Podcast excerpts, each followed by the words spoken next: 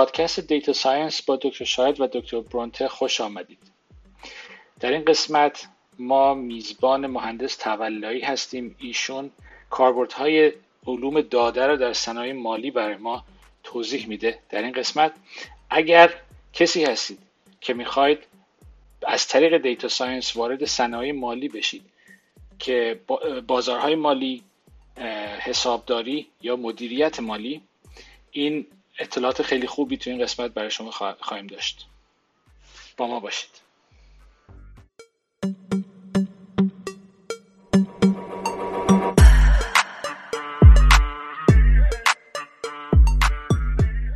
سلام دوستان. صبح همگی به خیر بعد از ظهر اونایی که بعد از ظهرشون رو بخیر و حالا هر موقعی که اگه روی پادکست دارید گوش می‌دید بعدا که اینو می‌ذاریم روی پادکست صبح بعد از اونا هم بخیر. امروز ما از یه مهمون خیلی خوب عزیزی دعوت کردیم که دفعه قبل توی space ما بودن و اطلاعات خیلی خوبی داشتن در مورد finance data science تو finance مسائل مالی. و همین ازشون دعوت کردیم که امروز بیان و, و برای ما صحبت کنن در موردش. جناب مهندس خیلی خوش آمدید بزرگوارید من یه خیر مقدمی ارز کنم به خدمت شما و ربکا و همه عزیزانی که توی این اسپیس حضور دارن و لایق دونستن صحبت من رو هم بشنم ممنون. لطف کردین که اومدین. آره. لطف کردید که وقت گذاشتید و, و از توییتاتون هم مشخص بود که خیلی سری زحمت کشید واسه این که ما دیگه واقعا استفاده می‌بریم. خب برای اینکه شروع کنیم یه کوتاه لطفا خودتو معرفی کن. برای دوستان. چون میگم من خودم شما رو شخصا ندیدم. امیدوارم آره. یه روزی بشه که شخصا همه رو ببینیم ولی آره. شخصا که ندیدم. خود معرفی کن. بگو که از کجا اومدی چی جوری شد data science از کجا علاقه‌مند شدی و موضوعی که می‌خوای صحبت کنی الان چیه در موردش؟ من علی تولایی‌ام سال 88 اینا بود که یه کار بایو انفورماتیک شروع کردم توی حوزه حالا تشخیص والد و مولود بر اساس دی ان ای و STR profiling و اینها. سال و خب همون سال هم مقاله شو دادیم. تقریبا سال 90 اینا بود که عملیاتی شد. حالا تو ایران چند تا از پروژه هایی بود که استفاده می‌شد واسه یه حالا این بحث مثلا تعیین ابوت و اینها. سال 91 که وارد دانشگاه شدم مکانیک شریف وارد شدم. بعد همون سالا خب اولین مواجهه واقعی من با data ی غیر بایو انفورماتیک بود. خب قبلش data ی بایو انفورماتیک رو تا یه حدودی می‌دیدم. اونجا هم جایی بود که من پول نداشتم و پول می‌خواستم. و وقتش هم نداشتم کار کنم دانشگاه شریف و اجازه نمی‌داد. و خب اینجوری شد که بچه ها می‌گفتن بورس خوبه بورس خوبه. بعد من بورس رو نمیفهمیدم اصلا به هیچ عنوان نمیفهمیدمش. ولی یه چیزی از روش فهمیدیم که با کمک از بچه یه ذره پول در آوردیم ازشون هم این بود که وقتی مثلا وب تو ترافیک سایت وب تو ترافیک مثل الکسا و اینا رو مثلا چک می‌کردیم چون موقع بورس هم همه نشده بود شما وقتی که مثلا می‌دیدی یه پیکی داره می‌زنه یعنی یه اتفاق مالی تو دنیا داره می توی ایران داره میفته مثلا حجوم زیاده دیگه آدما اومدن توی سایت کارگزاری ها و دارن یا خرید می‌کنن یا میفروشن. از اون ورم شما یه واکنشی می‌دیدی روی بازار قیمت طلا و اونجا میفهمیدی که اه مثلا این چیز زیاد شد قیمت طلا هم داره میاد پایین و اه این زیاد شد قیمت طلا داره میره بالا. از روی اون ترافیکه می‌شد یه توضیح نرمالی در آورد و پیکش رو در آورد و اینور طلا بخری بفروشی. یکی از دوستام هم بود توی بازار بود طلا بدون مزد ساخت می‌خرید و اینجوری شد که من اومدم این وری و خب مکانیک هم انصرافش دادم و بعد دیگه مثلا تو شرکت های مختلف پروژه دانشجویی مختلف کار کردم. fraud detection کار کردم. یه ذره خیلی کم AML یه مقداری کمی کار کردم. anti money laundering field های مختلف. بعد یه ذره تلاش کردم data science رو توی market به کار ببرم و الانم که دو سه سالی توی شرکتی به عنوان مدیر فنی حالا تیم واحدم چون همشون واحد ML ان نمیشه گفت من واقعا مدیر فنی‌ام من یه دونه lead ML engineer م توی حالا یه شرکتی توی ایران. بسیار عالی بسیار عالی. خب حالا در مورد چیزی که موضوع که می‌خواستی صحبت کنی اون چیزی که انتخاب, انتخاب کردی امروز چه موضوعی می‌خوای صحبت کنی در آره. موردش؟ خب اون چیزی که می‌خوام صحبت کنم در رابطه با دیتا ساینس توی بازارهای مالیه و فقط حالا بحث بازارها منظور کریپتو یا مثلا بورس نیست. یکم دنیا متفاوت تر دیده میشه و همه چی در رابطه با پول. Everything's about money. خب و شما قراره در رابطه با این صحبت کنم که این پوله که داره کار می‌کنه data science کجاش به درد می‌خوره کجاش وارد میشه. و خب من اگر اجازه بدی شروع می‌کنم که قصه رو بگم قصه بانک رو بگم و traditional ها رو بگم تا مثلا وارد آلترناتیو و financial و اینا بشیم و بگم که کجاها data science هست. سراپا گوشی اگر مثلا سوالی بود که من در خدمت این بانک که اومد شکل گرفت خب پول رو داشت فقط ذخیره می‌کرد که آدم ها بتونن واسه دو روز سه روز بعدشون پول رو داشته باشن و زندگی کنن و توی دنیای اقتصاد کوچیکو دارم میگم ها. آدما مثلا به اندازه روزانهشون داشتن. بعد این سرمایه هی جذب شد جذب شد زیاد شد و, و خب این هزینه داشت نگه داشتنش و هی می‌خواستن ریسک این نگه داشتن رو کمش کنن. برای همین توی مثلا اروپا آمریکا اومدن و توی بانکداریشون وام business رو ایجاد کردن. یعنی من میام توی business ی سهیم میشم پول می‌ذارم و توی سود و ضررشم شریک میشم. خب این وامه ممکنه نرخ نکولش بالا باشه. یعنی چی؟ یعنی اینکه مثلا اون کسب و کاری که اوورده پیش من نتونه پولش رو پس بده. خب تو این داستانی که نمی‌تونه پولش رو پس بده من باید پول سرمایه گذارام رو بدم. پس من باید بتونم ارزیابی کنم که این به درد می‌خوره یا به درد نمی‌خوره. پس اینجا اولین جایی شد که آدم ها بانک ها اومدن بررسی کردن که من کجا سرمایه رو بذارم که سود می‌کنم؟ کجا سرمایه نذارم که سود بکن... ضرر بکنم؟ و خب این داستان ها که ادامه پیدا می‌کرد اینترست ریت اضافه شد بعد از اون ویسی ها اومدن و توی کسب و کارها اومدن رو شروع کردن به پول گذاشتن. یعنی سرمایه گذارهای خطرپذیر. کسایی که ریسک بیشتری می‌کردن و سود بیشتری میبردن. و قبل از این هم بازار بورس ایجاد شده بود. که بازاری بود که آدم ها کمک بانک می‌کردن تا سرمایه گذاری بکنه و توی این سرمایه گذاری ها توی سود و ضررش هم شریک بودن. خب این میشه. traditional finance ی که داریم. که مثلا شما توی بانک داری کار می‌کنی توی بورسی و شما یه مثلا chartered associated هستی finance associated و داری تو بازار بورس مالی و اینا کار می‌کنی. اوراق قرضه نمی‌دونم همه این داستان هایی که مثلا حتی توی crypto اینها هم هست و آدم ها میان سرمایه گذاری می‌کنن اوراق می‌خرن و اینها. و خب اینجا شاخه ای شد که یک مدرکی اومد به نام CFA Chartered Financial Financial Association. یعنی آدم هایی که کلی خوندن در رابطهش و یک institute ی اومده و اینها رو تایید کرده گفته اینا آدم های خیلی خفنی. خب وقتی دارن پورتفوی مالی رو انجام میدن حالا ببین دیگه اینجا همه این آدما دارن با data کار می‌کنن ها. یعنی دارن مثلا لیست چیز رو می‌بینن نمی‌دونم شما مثلا تو BI data science BI داری میای و مثلا میای بررسی می‌کنی که آره من برم تو این مارکت چه اتفاقی میفته اون موقعی هم که داری تو بورس وارد میشی داری پورتفولیو میسنج خب آدم چون, چون من خودم میگم آشنایی ندارم من, کلی سوال دارم دارم میگم آره. اگه لطف کنی این CFA که گفتی این کسی که Chartered Financial Associated این شخص این کارش چیه در است این آدم کارگزار بازار مالیه. یعنی شما وقتی میری توی وال استریت نمی‌دونم چند سال پیش یه جا خونده بودم الان مطمئن نیستم شک کردم. که اگر می‌خوای تو خود وال استریت بشینی پشت station یعنی مستقیما به data دسترسی داشته باشی و خرید و فروش کنی باید CFA charter holder باشی. توی ایران مثلا شرکت کاریزما که داره صندوق میفروشه و میگه مالگردانم خب شما میره از صندوق سود ثابت می‌خری.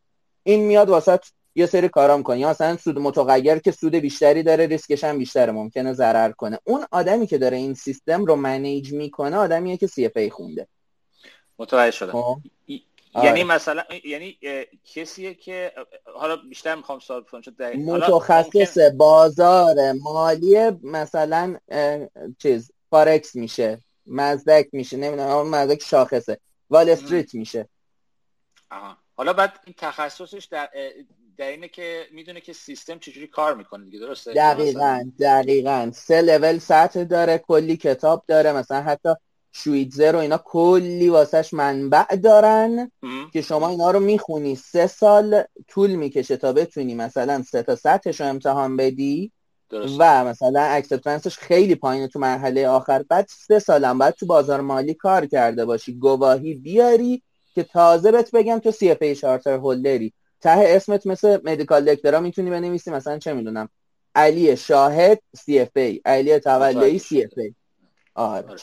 بعد اینو اگه اگه ریفرنسی داری که توضیح داده اینو که چیکار می‌کنه به خصوص در مورد ایران. خب حالا تو تو آمریکا رو ممکنه من خودم بتونم بگم تو ایران کلا فکر می‌کنم 12 13 تا ایرانی هستن که چارتر هولدرن نه نه از لحاظ اینکه از لحاظ اینکه یه جا توضیح داده باشه. اگه یکی مثلا فرض کنید که الان اینو بشنوه بعد بگه که من خوشم اومد می‌خوام برم مثلا CFA بشم. آره. یه توضیح که مثلا از کجا باید شروع کنه اینا؟ اگه یه page ی هست آره. اینو توضیح بده گروه مالی ایران و گروه مالی شریف دو تا مجموعه آموزشی هن که CFA رو تدریس می‌کنن یعنی search کنن آدمو CFA در ایران این دو تا مجموعه آموزشی میاد. عالی. بعد ببخشید که نه عالیه عالیه.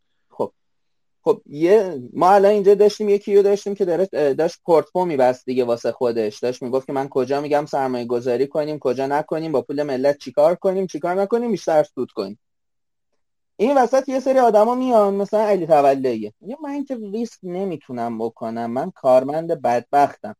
من چیکار کنم؟ میاد مثلا طرف میاد یه تستی ازت می‌گیره یه سری حرکت ها انجام میده. مثلا با صحبت می‌کنه پرسشنامه می‌ذاره جلوت.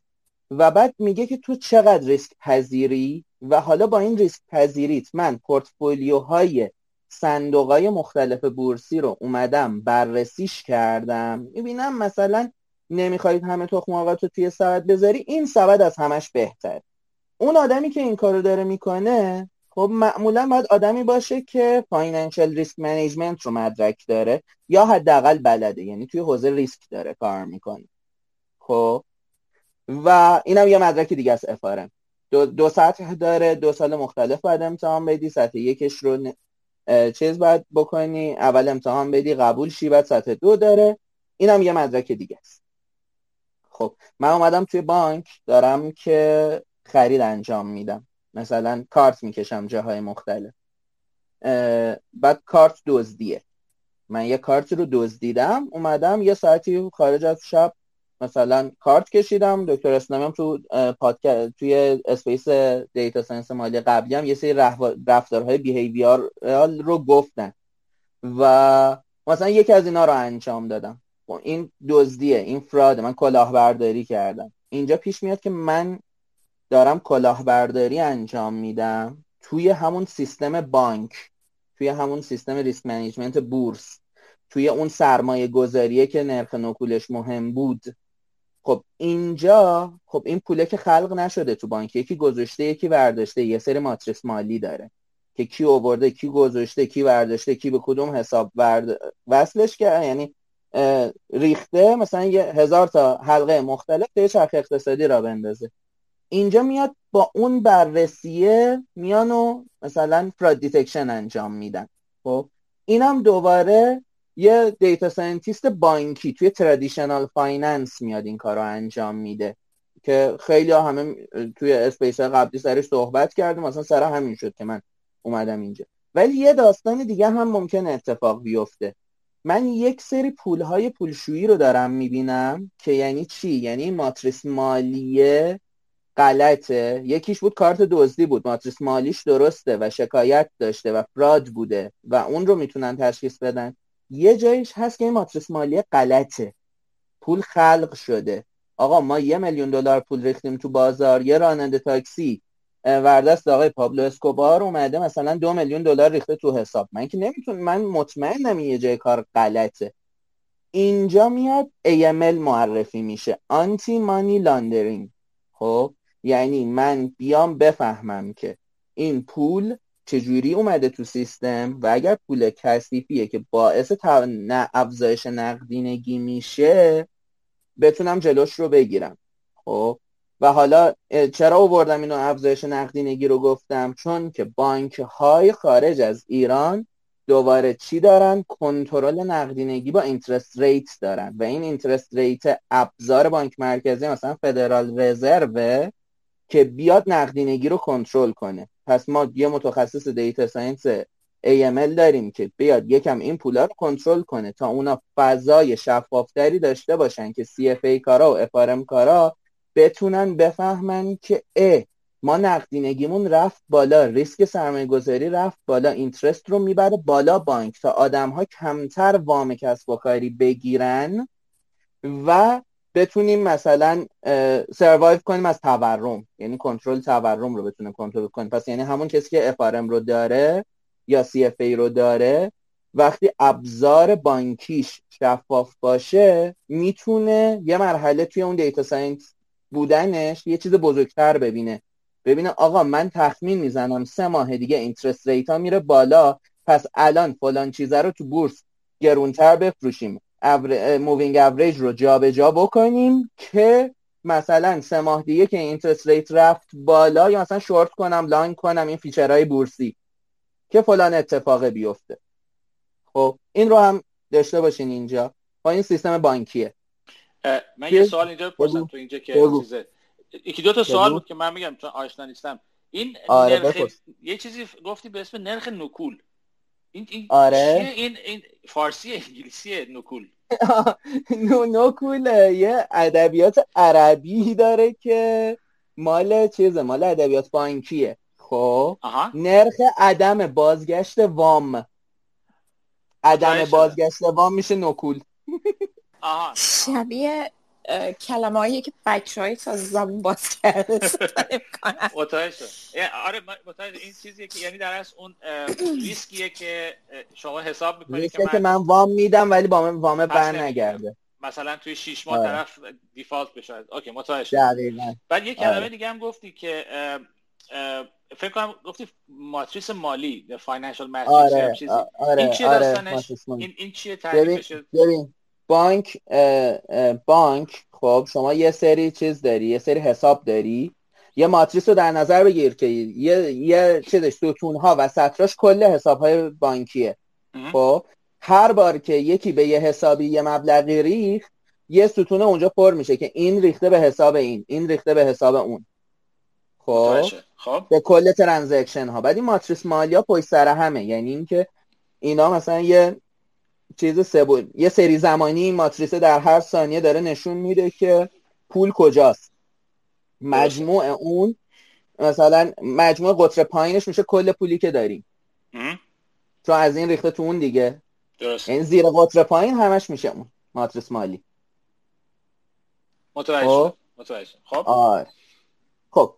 حالا توی من بانکو گفتم بورس هم گفتم دیگه. و خب عدد رقم هم دارین می‌بینین دیگه. شما هی باید حساب کنی که این اتفاق میفته یا اتفاق نمیفته یه جای دیگه میاد من میام وام بگیرم.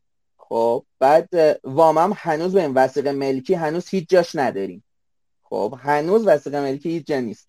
یعنی آدما روی طرح های من دارن وام بهم به میدن. من میام وام بگیرم. بانک میگه تو کی؟ میگم من علی تولایی هم میگه چقدر حقوق می‌گیری؟ میگم ان تومن. میگه خب می‌تونی ان دوم تومن به من چیز برگردونی؟ قسط برگردونی؟ میگم آره من می‌تونم. میگه که خب باشه چون کارمندی بهت می ربکا روان بگیره کارش هم آزاده. مشاوره data science میده. بعد بانک میگه که خب تو که کارت آزاده من به چی وام بدم؟ میگه که نه به من خیلی پول در میارم. میگه بذار transaction های قبلیت رو ببینم. میگه خب باشه transaction های قبلی رو دیدم اصلا منظم نیست. چجوری می‌تونم بفهمم که به تو وام بدم یا ندم که نکول داشته باشه یا نداشته باشه؟ میگه خب تو یه دکترا داری مثلا تو فلان شهری تو مثلا کردیت اسکور خریدت انقدر این این این این اعتبار سنجش می‌کنه. میگه که من می‌تونم تا انقدر به تو وام بدم. که الانم توی ایران مثلا از روی این که وام رو برگردوندی برنگردوندی نمره منفی داری نداری چیزای دم دستی به خاطر اینکه ما بانک مرکزی داریم و اون سیستم بانک مرکزی ما اصلا اجازه مثلا پویایی نمیده به بانک ها با وام چیزای ثابته شرایطش ثابته بعد میگن به این وام بدین خوش حسابه یا بد حسابه. و الان تو ایران مؤسسات چیز هستن اعتبار سنجی هستند. خب؟ و آره. تو ایران چیز نداریم چیزی به اسم credit score نداریم credit score نداریم ولی اعتبار سنجی رو داریم چرا یه چیز شبیه credit score فقط روی وام های قبلی و اینات هست دیگه. آقا این وام گرفته. نمره منفی داشته یا نه؟ به بانک مرکزی اعلام می‌کنه به مرکز اعتبار سنجی ایران بانک ها اعلام می‌کنن که تو چی کار کردی. ولی نه credit score مثل خرید لیزینگ و اینایی که تو آمریکا هست و نداریم اصلا. یعنی اینجوری نیست که مثلا سه تا دو تا سه تا چیز چی میگن مرکز باشه که اینا credit score همه رو اعلام می‌کنن. فقط باید استعلام کنی از اونا. چیز عدد خاصی نیست. یه چیزی هست ولی خودشون می‌دونن. آره. آره یه چیز خودشون می‌دونن. همچین قابل محاسبه نیست. پویایی هم نداره فعلا. خب؟ بعد حتی الان یه سری انحصارام دارن ایجاد می‌کنن توش. یعنی داشت بلوغ پیدا می‌کرد که خرابش کردن. منظورت از که پویایی نداره منظورت چیه؟ ببین یعنی مثلا تو الان لیزینگی که انجام میدی واسه خرید ماشین خب با اون مالیاتی که داری میدی توی آمریکا توی مثلا فراد چکی که توی استرایپ از اروپا داری خرید انجام میدی پرداختش رو انجام میدی با استرایپ اینا همه credit score توئه. اون پلن مثلا چیز اینا همه credit ه. ولی ما تو ایران چی داریم؟ آقا این آدمه چک برگشتی دارد ندارد قسطاش رو چقدر با تاخیر داده نداده؟ همین. متوجه شدم. یعنی خیلی ساده است. خیلی در حد خیلی ساده است. خیلی خیلی هم راحت گولش میشه خیلی راحت گولش اگه بدونی پول چجوری میشه کار کرد؟ نه جدای آشنا داشتن اگر بدونی پول چجوری کار می‌کنه و اینا چجوری دارن credit score حساب ماهیانت رو میبندن خب مثلا می‌دونی فلان بانکه داره 15 به 15 هم داره اوریج مثلا سه روزه می‌گیره واسه حساب یه سری داستانا. یکی دیگه هفته اول و هفته آخر ماهو می‌گیره. خب باشه من چند تا حساب دارم پولا رو توی جریان خاصی بین اینا منتقل می‌کنم. credit score دو تا وامو می‌برم بالا. خب. البته یه چیزی هم بگم. حالا میگم هر چی که سیستم پیچیده تر که میشه بازم این چیزا هست. مثلا الان اینجا تو آمریکا وقتی نگاه می‌کنی کلی تبلیغ هست در مورد اینکه چجوری ما کمک می‌کنیم بهتون که کردیت اسکورتون رو ببرین بالا. یعنی آره اینجا ولی خب چون پارامتر خیلی زیاده اینجا خیلی پیچیده تر. سیستم به همین راحتی نیست که بتونه ولی خب وقتی سیستم آره ولی راحت‌تر میشه گول زد ببین سیستم نه اتفاقا سیستم پیچیده تر رو راحت‌تر میشه تو این سیستم ها گول زد. چرا؟ چون مرکز شک مرکز مرجع مثلا جهانی نیست. خب؟ یعنی مثلا چون تو تو, تو آمریکایی من پول منتقل می‌کنم اروپا یه سری حرکت ها اونجا می‌زنم برمیگردونم. بعد فرم مالیاتی تو پر می‌کنم که آقا این داره با آمری... با اروپا کار می‌کنه و ارز وارد می‌کنه. باعث مثلا اوراق قرضمون رو می‌تونیم راحت تر مثلا تضمین کنیم یا از اینجور حرفا. خب؟ و چون اینا به هم دیگه وابسته نیستن میشه گوله زد سیستم رو. سیستم ساده ای که یه بانک مرکزی رو نمیشه زیاد راحت گوله زد. ولی هر چقدر بازیگرای زیادتر میشن درست پیچیده تر میشه گول زدنه ولی راه های بیشتری هم پیدا میشه. متوجه شدم. نه منظور من از پیچیدگی آره. نبود که خیلی به هم پیوسته باشه. یعنی آره. اروپا. منظور بود که خود مثلا آره پارامترها مهمه. پارامترها وقتی زیاد که میشه بعد موقع خیلی سخت میشه که چیز کرد. ولی این درسته آره. اینی که یه فرد نمی‌تونه. درسته. ولی یه سیستم خیلی پیچیده اگه داشته باشی یعنی اینکه خیلی به هم وصل باشه آره. اونجوری پیدا کردنش خیلی سخته. پیدا کردن اینکه کار اشتباه داره اونجا میشه. بسیار عالی. خب, خب. ادامه بدم.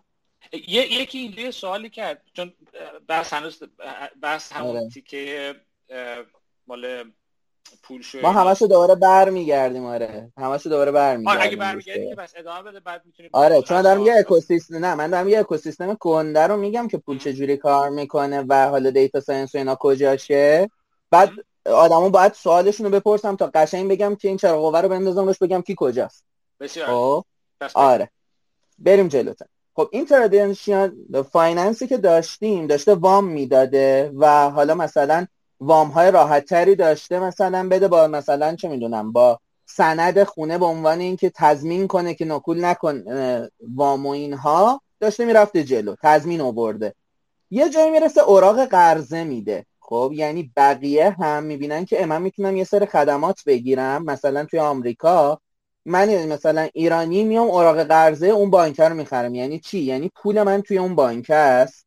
خب اون سرمایه ای که دارم. و من با این اوراق قرضه یا حالا دلار پول ریال خب می‌تونم یه سری معامله انجام بدم. پس وقتی من پول کاغذی رو چاپ کردم در ازای مثلا یک طلایی نفتی یک کالای سرمایه ای خب ممکنه که لزوما نفت خودم نباشه طلای خودم نباشه. طلای قرضی دیگران یعنی چی؟ یعنی مثلا عربستان طلا داره میاد اوراق قرضه من رو می‌خره من اونجا تز... یعنی با این اعتبار صحبت می‌کنم که توی عربستان انقدر طلا وجود داره. پس یعنی ارزهای مختلف هم توی بانک ها می‌تونن با هم دیگه کار بکنن و کمک کنن پشتوانه قوی تر بشه.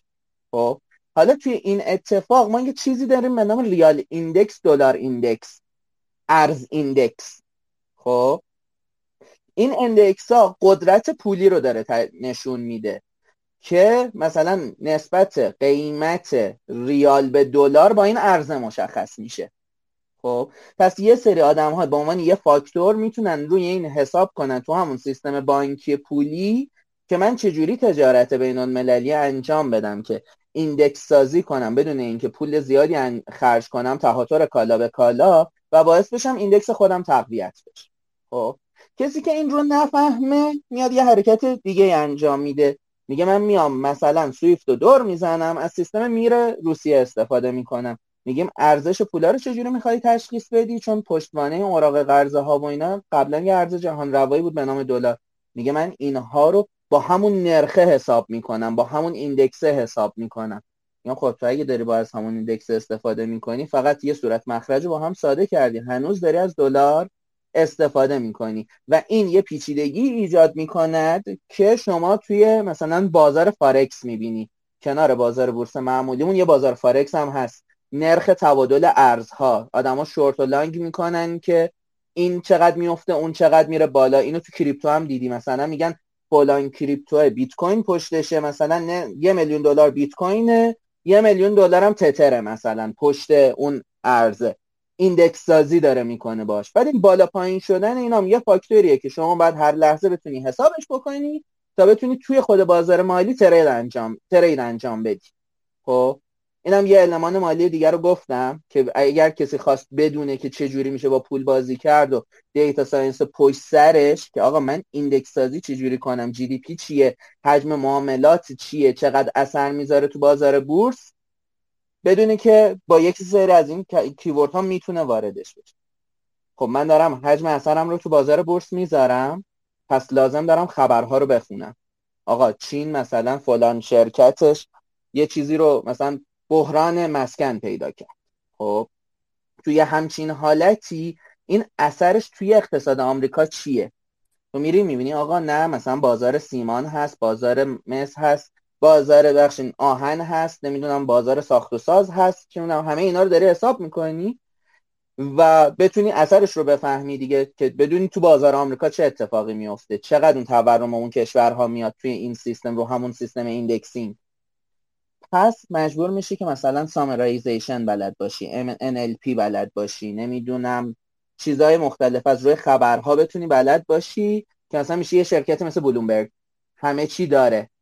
خب از پردازش تصویر داره چون ممکنه فلان دست فلان رهبر سیاسی یه اثری داشته باشه تو سیستم توی نشستا. تا مثلا خلاصه کننده مثلا متن و خبر و اینها. که بلومبرگ مثلا یکی از شرکت که data ی بورسی میفروشه. داشبورد خیلی خوبی داره. دارین صدای منو؟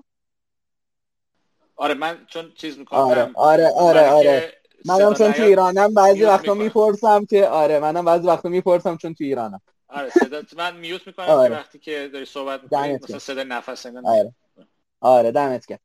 که خب مثلا یه شرکت مثل بلومبرگ دارن data میفروشن. یعنی میان همه این چیزای خلاصه رو هی می‌گیرن واسه هی مثلا صورت مالی ها رو میارن. نمی‌دونم ما یه چیزی تو ایران داریم به نام کدال می‌تونین صورت مالی های بورسی رو برین بخونید اشاره به همون صحبت با دکتر اسلامی که گفتی که می‌بینی که مثلا یه چیزی headline خبرها داره میره بالا ولی وقتی من میام بخرم میاد پایین دارم ضرر می‌کنم. شرکت ها یه چیزی دارن به نام افشای اطلاعات. تو ایران هم داریم افشای اطلاعات الف و ب. توی این حالت مثلا صورت مالیاشون رو می‌ذارن توی کدال dot ir. هم, هم می‌تونن بهش دسترسی پیدا کنن. وقتی میره اون صورت مالی ها رو مثلا توی صنعت خاص می‌خونی مقایسهش می‌کنی با بقیه صنعت حالا با مثلا dynamic modeling انجام میدی یا مثلا neural network اصلا regression می‌زنی یا حتی خودت دستی میشینی می‌خونی می‌بینی اه مثلا سفید ماکیان که توی خور مثلا خوراک وارد شده مثلا بهمن ماه خیلی گرونه یا اسفند گرونه.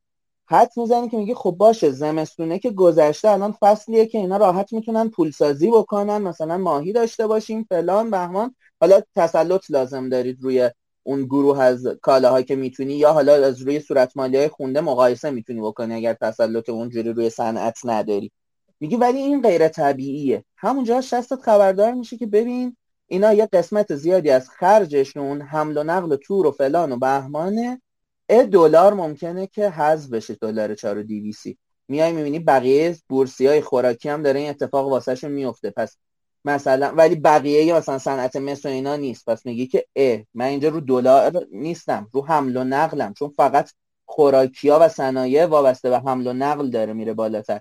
و اونجا می‌فهمی که اه پس فلان صنعت وابسته مثلا خودروسازی دیزل ممکنه سود بیشتری داشته باشه. یا فلان پتروشیمی اگر داره سود شناسایی می‌کنه شستت خبردار میشه که اه پس بنزین رو دارن گرونش می‌کنن که این صنایع دارن از الان پیش خور می‌کنن. چرا؟ چون ما توی سیستم های رانت دولتی نیستیم ولی اونی که تو وسط سیستم مالیه قطعا رانت داره قطعا از وزارت اقتصاد شایعه هایی شنیده از وزارت نفت شایعه شنیده. این شایعه ها میچرخه که بازار مالی رو می‌سازه. خب پس یعنی توی data science این داستان شما باید بتونی مثلا image بخونی چون خیلی هاشون واسه اینکه صورت سازی هاشون لو نره دارن image می‌ذارن. OCR باید داشته باشی. باید بتونی خبر بخونی. باید بفهمی کی کجا رفته. همه جای دنیا هم همینه ها. و توی این بورسه اینجا هم هستی. تو پرانتز بگم که اگر کسی به data ی بلومبرگ دوست داره دسترسی داشته باشه چون گرونه دو تا چیز هستن. دو تا library پایتون هستن. یکی به نام Quandl یکی به نام terminal bb که command line terminal ه. تا یه حدود خوبی همون data ها رو داره پوشش میده در رابطه با خود نمادهای بورسی آمریکا و حالا نمی‌دونم اروپا رو داره یا نه. خب این چیزی که تا الان گفتم همش traditional finance بود. خب traditional finance ی که یه چرخ اقتصادی این شکلی رو درست کرده می‌رسه به جایی که میگه من سودم رو از تو بورس در میارم. دیگه وام کسب و کاری به این راحتی ها نمیدم. درسته؟ میگه من می‌تونم وام چیز داشته باشم می‌تونم وام با ضمانت من وثیقه داشته باشم.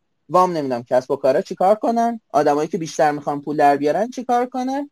میایم سراغ alternative finance خب alternative finance میشه چی؟ میشه مثلا سرمایه گذاری که توی استارتاپ ها اتفاق میفته توی سرمایه گذاری VC venture capital. شروع financial VC ها CVC ها. VC که گفتم venture capital financial VC یا corporate VC که حالا اینا رو میشه توضیح داد.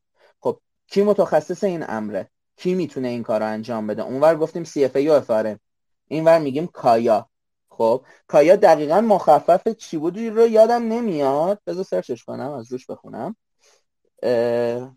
CAIA فارسی زدم. CAIA. CAIA. Chartered Alternative Investment Analyst Association. یعنی اون chartered financial association بود. این یکی میگه alternative chartered هم توی این قسمت investment چون منم متخصص سرمایه گذاریم اونم متخصص سرمایه گذاریه و حالا میگم analyst م. توی چی؟ تو همون alternative investment. خب اینم CAIA dot org می‌تونن برن ببینن. اونم یه program CAIA چیز داره. CAIA charter بودن داره. مثل CFA charter بودن اینم داره.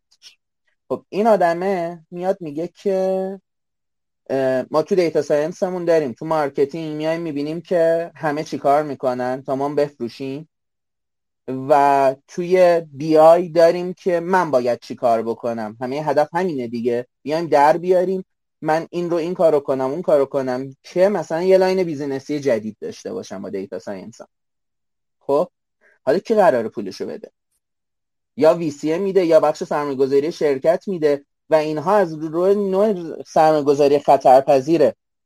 ریسک داره. اون FRM ه می‌تونه financial model این رو هم مثلا بررسی کنه بگی که این چقدر ریسک داره چقدر کمه.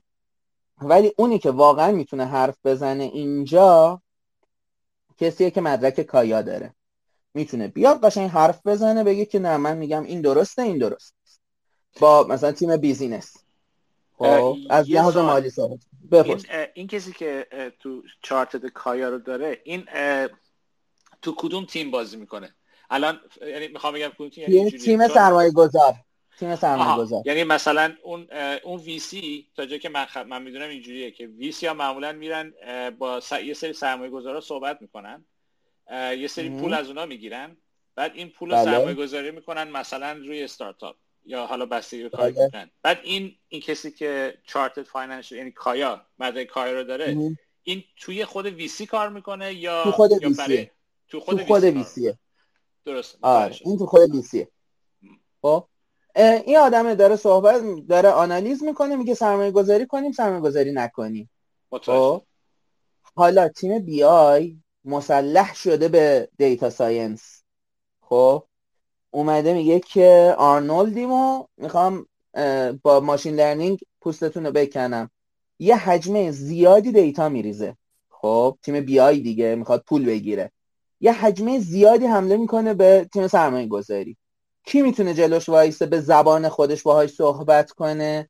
اونی که financial data processing رو مدرک داره. اونی که data science for business رو خونده data science in business رو خونده.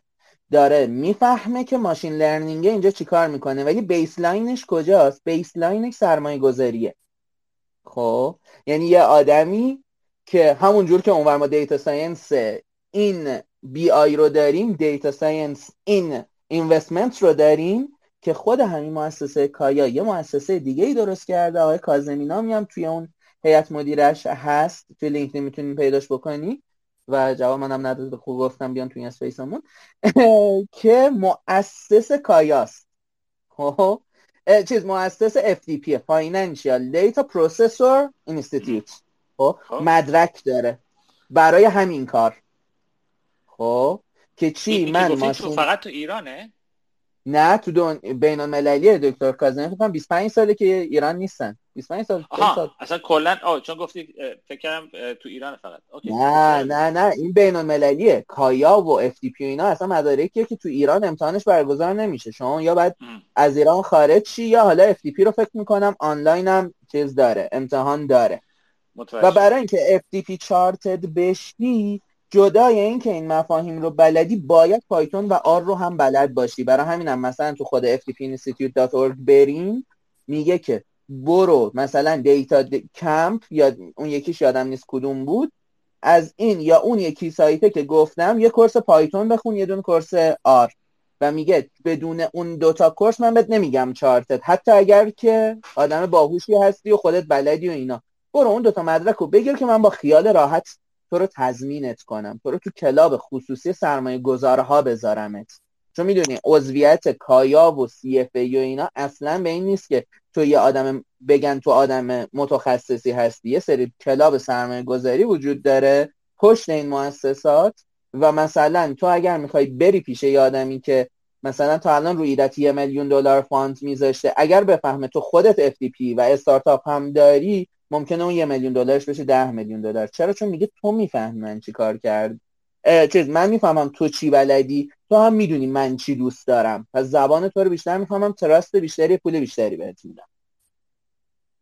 این خب؟ یعنی اینکه این یعنی مثلا فرض کنید یه نفر که یه ایده داره مثلا می‌خواد یه شرکت بزنه این اون کسی که حالا ببینم CFO مثلا. وقتی CFO می‌گیرن آره. کسیه که باید مثلا این مدارک داشته باشه, داشته باشه. این مدارک داشته باشه. این گفتم CFO برای اینکه اگه کسی می‌دونه که chief financial officer یه نفری که مسئول آره. مسئول مالی شرکت کنه آره. و بعد حالا chief financial officer با accounting هم فرق می‌کنه ها. همه اینجوری فکرش نکنن که یکیه. یعنی خب، آدمی که accounting آدم آدمی که داره accounting انجام میده داره بهت میگه هزینه ثابت هزینه جاری. این چیزی که الان تو جیبت داری و اون چیزی که تو حسابت داره چقدر به هم می‌خونه. خب؟ داره accounting انجام میده. یعنی قشنگ داره میگه که تو هزینه ها چجوری داره با دخل و خرجت با هم می‌خونه ولی اونی که financial strategist ه و واقعا CFO هست باید به این فکر کنه. من یک سال دیگه دارم چیکار می‌کنم؟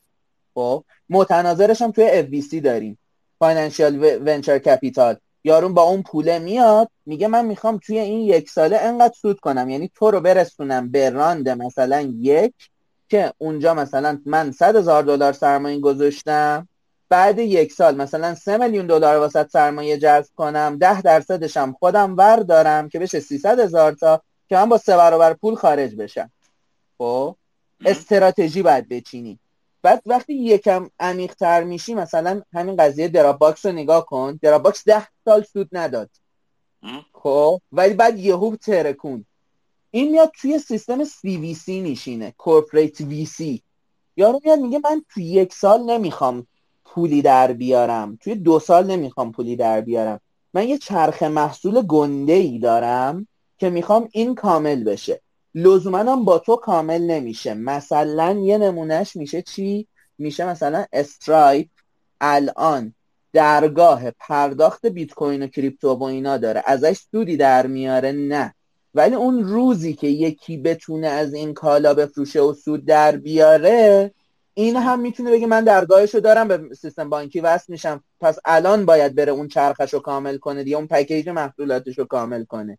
یا مثلا Atlassian میاد تر... خودش Jira و Confluence رو داره میره Trello می‌خره. میگه من Scrum تو دارم Kanban رو ندارم. Trello سود میده به من لزوما نه. ولی من چرخه کامل رو داشته باشم که اگر خواستم digital transformation ی انجام بدم روی خودم خب بتونم اینا رو با هم ساپورت کنم. همه چی جلو دستم باشه. یعنی دیدش ده سال 15 ساله. حالا اینی که گفتیم چون من یه چیزی قبلا شنیده بودم در مورد اگه می‌تونی توضیح بدی که خیلی خوب میشه. میگم الان بگی بلد باشم خوشحال میشم. یه مقدار چون ما از چیز اومدیم بیرون الان data science اشکال نداره. می‌دونی چرا؟ چون من آره. چیزی که یهو به ذهنم رسید اینه که یه راهی که در مورد data science صحبت کنیم اینه که در مورد صحبت کنیم که خب data science کجاها استفاده میشه. ولی یه راه دیگه که میشه صحبت کرد در موردش اینه که ما در مورد کل یه سیستم یعنی وقتی که یه سیستم مالی چجوری کار می‌کنه در موردش که صحبت کنیم ممکنه اصلا یه جاهایی به این نتیجه برسیم من همه جا گفتم data science کجاست؟ آره می‌دونم. به من دقیقا همه گفتم دیگه. آره. نه درسته. ولی منظورم که اگه بیشتر در مورد خود سیستم هم صحبت کنیم یه خوبی که داره اینه که می‌تونیم متوجه بشیم که اصلا کجا میشه استفاده کرد. یعنی یعنی خود آدم به این نتیجه می‌رسه. یه چیزی که خیلی جالب آره. بود برای من قبلا شنیده بودم وقتی که شما تفاوت سرمایه گذاری VC یعنی ونچر کپیتال با سرمایه گذاری که شما بری وام بگیری از بانک چیه؟ یعنی استراتژی که این دوتا استفاده می‌کنن فرقشون چیه؟ وقتی من زیاد نمی‌دونم خودم. به من زیاد خودم نمی‌دونم. حالا اگه اگه چیز کنی اگه ببینی که درست یا نه. چیزی که من بگو آنالیزش می‌کنیم ما. آره. اینی که میگن شما وقتی می‌خوای بری بانک وام بگیری بانک کاری که می‌کنه که سعی می‌کنه که به هر یه دونه وامی که میده وام business حتی نگاه کنه ببینه که این چقدر سوددهه. و سعی می‌کنه سوددهی رو بر اساس اون چی میگن؟ بر اساس اون وامی که بهش بهت میده چقدر سوده بهت وام میده یا نمیده. ونچر کپیتال چون خیلی ریسکیه کارش اولا که به کوارتر به کوارتر نگاه نمی‌کنه مثل بانک که من این کوارتر سودم چقدر این کوارتر سودم چقدر یه چرخه حالا بستگی داره پنج ساله تا ده ساله دارن. یعنی میره پول از سرمایه گذارا می‌گیره. بعد سرمایه گذارا ولی فرقش با بانک اینه. بانک مثلا میگه که میره از سرمایه گذار که پول می‌گیره به, به سرمایه گذار میگه آقا من هر مثلا سالی بهت مثلا 20 درصد سود میدم. ویسی میگه آقا من بهت 20 درصد سود نمیدم. من پول الان من بده. پنج سال دیگه مثلا من مالتی یا مثلا 100 برابر 200 برابر بهت برمیگردونم. و استراتژی همین بود دیگه. آره ببین توی بانک من اینو گفتم. بگو تو من تمامش بعد بگم. چیزی که می‌خوام کاری که می‌کنن اینه که توی توی وی سی در از کارشون اینه که شاید 90 درصد 95 درصد سرمایه گذاری که می‌کنن اصلا روش حساب نمی‌کنن که این چیزی برگردونه. یعنی اون ستارتاپ هایی که مثلا برای همین هم شما نگاه می‌کنید میگن 90 درصد استارتاپ ها همه از بین میره. اینا همه ویسی ها پولاشون فقط کاری که می‌کنن که امیدی که دارن اینه که وقتی تو این پولایی که می‌ذارن یکی یا دو تا استارتاپ کل چیز رو برمیگردونه. مثلا اینا امیدوارن که هر دفعه که مثلا اگه 100 تا کمپانی دارن سرمایه گذاری می‌کنن 99 تاش اگه ورشکست میشه یکیش بشه فیسبوک یا یکیش بشه Stripe برای اینا کافیه. برای همین دید سرمایه گذاریشون یه مقدار ریسکی تره به خاطر همین. رو چیزای ریسکی تر سرمایه گذاری می‌کنن چون چیز بالاتره دیگه. اگه هرچی بیشتر ریسکی باشه آره. درست هم سرمایه گذاری کنی یا میره میشه Stripe میشه Netflix مثلا. و این تفاوتی بود که من شنیده بودم. حالا اگه بیشتر آره این دقیقا همینه دیگه. بانک باید پول رو برگردونه و میگه پس من یه ریسک ثابتی رو تحمل می‌کنم یا سعی می‌کنم اصلا ریسک تحمل نکنم ضمانت بگیرم. خب؟ و وقتی این بازار قفل کرد اومد VC ها شکل گرفت که بتونن که چیز اثر اون venture دیگه آقا venture. اومده که یه مثلا ماجراجویی بکنه. خب؟ و ریسک بکنه. یه چیز fun تر این وسط بهت بگم. که برای اینکه بدونی که تصمیم گیری های venture capital های بزرگ چیه یه سری گزارش هست مثل مثلا Gartner quad Magic Quadrant خب که میاد مثلا سه ماهه بررسی می‌کنه سرمایه گذاری های غول های مختلف تو تکنولوژی مختلف. یا یه چیزی هست به نام Gartner Hype Cycle خب؟ و بگم Gartner یکی از بهترین مؤسسات آینده پژوهی دنیاست خفن ترینشونه خب یعنی مثلا پیش بینیش این بود که توی چیز توی سال این مال سال 2018 ای که دارم میگم توی Hype Cycle ش گفته بود که ما data center های GP و third party service های AI based مثلا complex رو توی 2022 2023 می‌بینیم. خب به صورت بالغ. و ما امسال چی داریم؟ ما امسال Vertex AI رو داریم که به بلوغ خاصی رسیده. تقریبا همه دارن از ASR و OCR و اینا استفاده می‌کنن. تو همه app هامون داریمشون خب؟ و اینو مثلا سال 2018 پیش بینی کرده خب؟ پس من اگر بخوام یه venture capitalist خوب باشم یا آدمی باشم که بتونم مثلا تصمیم بگیرم کجا پولمون بذارم که صد برابر شه نمیام هر ایده ای که رسید رو بیام بررسی کنم. میام می‌بینم گارتنر و دوستان گارتنر چیا میگن؟ مثلا میگن آقا امارنه واکسن ها این دوره مال سال چیزه؟ فکر کنم 2019 یا 2020 نمی‌دونم. گفت امارنه واکسن ها نقش عجیبی پیدا می‌کنن توی درمان. خب که فایزر و BioNTech و Moderna و اینها شروع کردن تحقیق روی این سیستم رو. و VC های کت و کلفتی هم پشتشون بود. بعد اولین جایی که ما اثرش رو دیدیم شد واکسن کرونا. دومین جایی که اثرش رو دیدیم شد واکسن HI سومین جایی که داریم می‌بینیم مقابله با چیزه آلزایمره. و همه اینا از اون بحث مالیش میاد که من بدونم کجا پول بذارم بیشتر پول در میارم. و data scientist ی که یا مثلا یه مثال دیگر رو بخوام واست بررسی بکنم که این داستانه سرمایه گذاری چقدر پیچیده و جذابه و چقدر داده توش داره. یه نفری اومده یه financial model خیلی خوب و بهینه ای آورده مال دوران قبل کرونا در رابطه با بازی کامپیوتری خب وقتی میاره جلوی من من چی باید ببینم توش؟ بگم که من سرمایه گذاری می‌کنم یا نه؟ به نظرم داستانت می‌گیره. مثلا مدلت هم اوکیه همه چیت اوکیه. من پول باید بذارم. یا میگم فاینانشال مدلت مربوط میشه به قبل کرونا. اه توی تو کرونا این بیشتر شده سودش. خب پس احتمالا اینکه تو موفق بشی زیادتره. من این پول رو بدم. حالا من data scientist نگاه کردنم اینه که بعد از کرونا ما یه دونه تورم کمک هزینه های کرونایی هم داشتیم. که اون رو کسی ندیدتش هنوز اثرش رو. آیا این می‌تونه اثر بذاره یا نه؟ من باید مدل machine learning ی روش درست کنم. روی کاهش و افزایش تورم روی سیستمم بعد بگم تو تو کدوم سبد خانوار نشستی؟ تو تو سبد سرگرمی خانوار نشستی. وقتی فشار اقتصادی زیاد بشه احتمال اینکه تو اولین نفری باشی که حذف بشی زیاده. پس من یه weight ی هم باید به این داستان بدم. خودم از روی تجربه. و بعد اون موقع ممکنه که تو قبل کرونا با همین financial model میومدی پیش من. میلیون میلیون دلار سرمایه می‌گرفتی. بعد از این داستان کرونا اومدی پیش من. توی یه اقتصاد کامل و سالم مثل آمریکا حالا سالم که نه کامل. مثل آمریکا اومدی پیشم. خب اقتصادیه که مثلا اقتصاد کانزرواتیو بیشتره. البته نمی‌دونم چرا کانزرواتیو میگم کلمات بازی نکنیم. یه اقتصاد سیستم کاملیه و مثلا اقتصاد مریضی نیست مثل اقتصاد ایران. خب که یه همه چیز دستوریه. بازم ممکنه من به تو چیز ندم. fund ندم. با اینکه financial model ت قبل کرونا خوب بوده. چرا؟ چون اثر لحظه ایشو دارم می‌بینم. و اینجا machine learning خیلی زیاد اثر میپذیره و مثلا و هیچ کدومش هم عدد مالی مثلا مستقیم تو نیست. من دارم machine learning م روی جهان train می‌کنم روی اقتصاد train می‌کنم روی رفتار روانشناسانه خانوار دارم train می‌کنم. یه مدل هم میشه رفتار روانشناسی خانوار.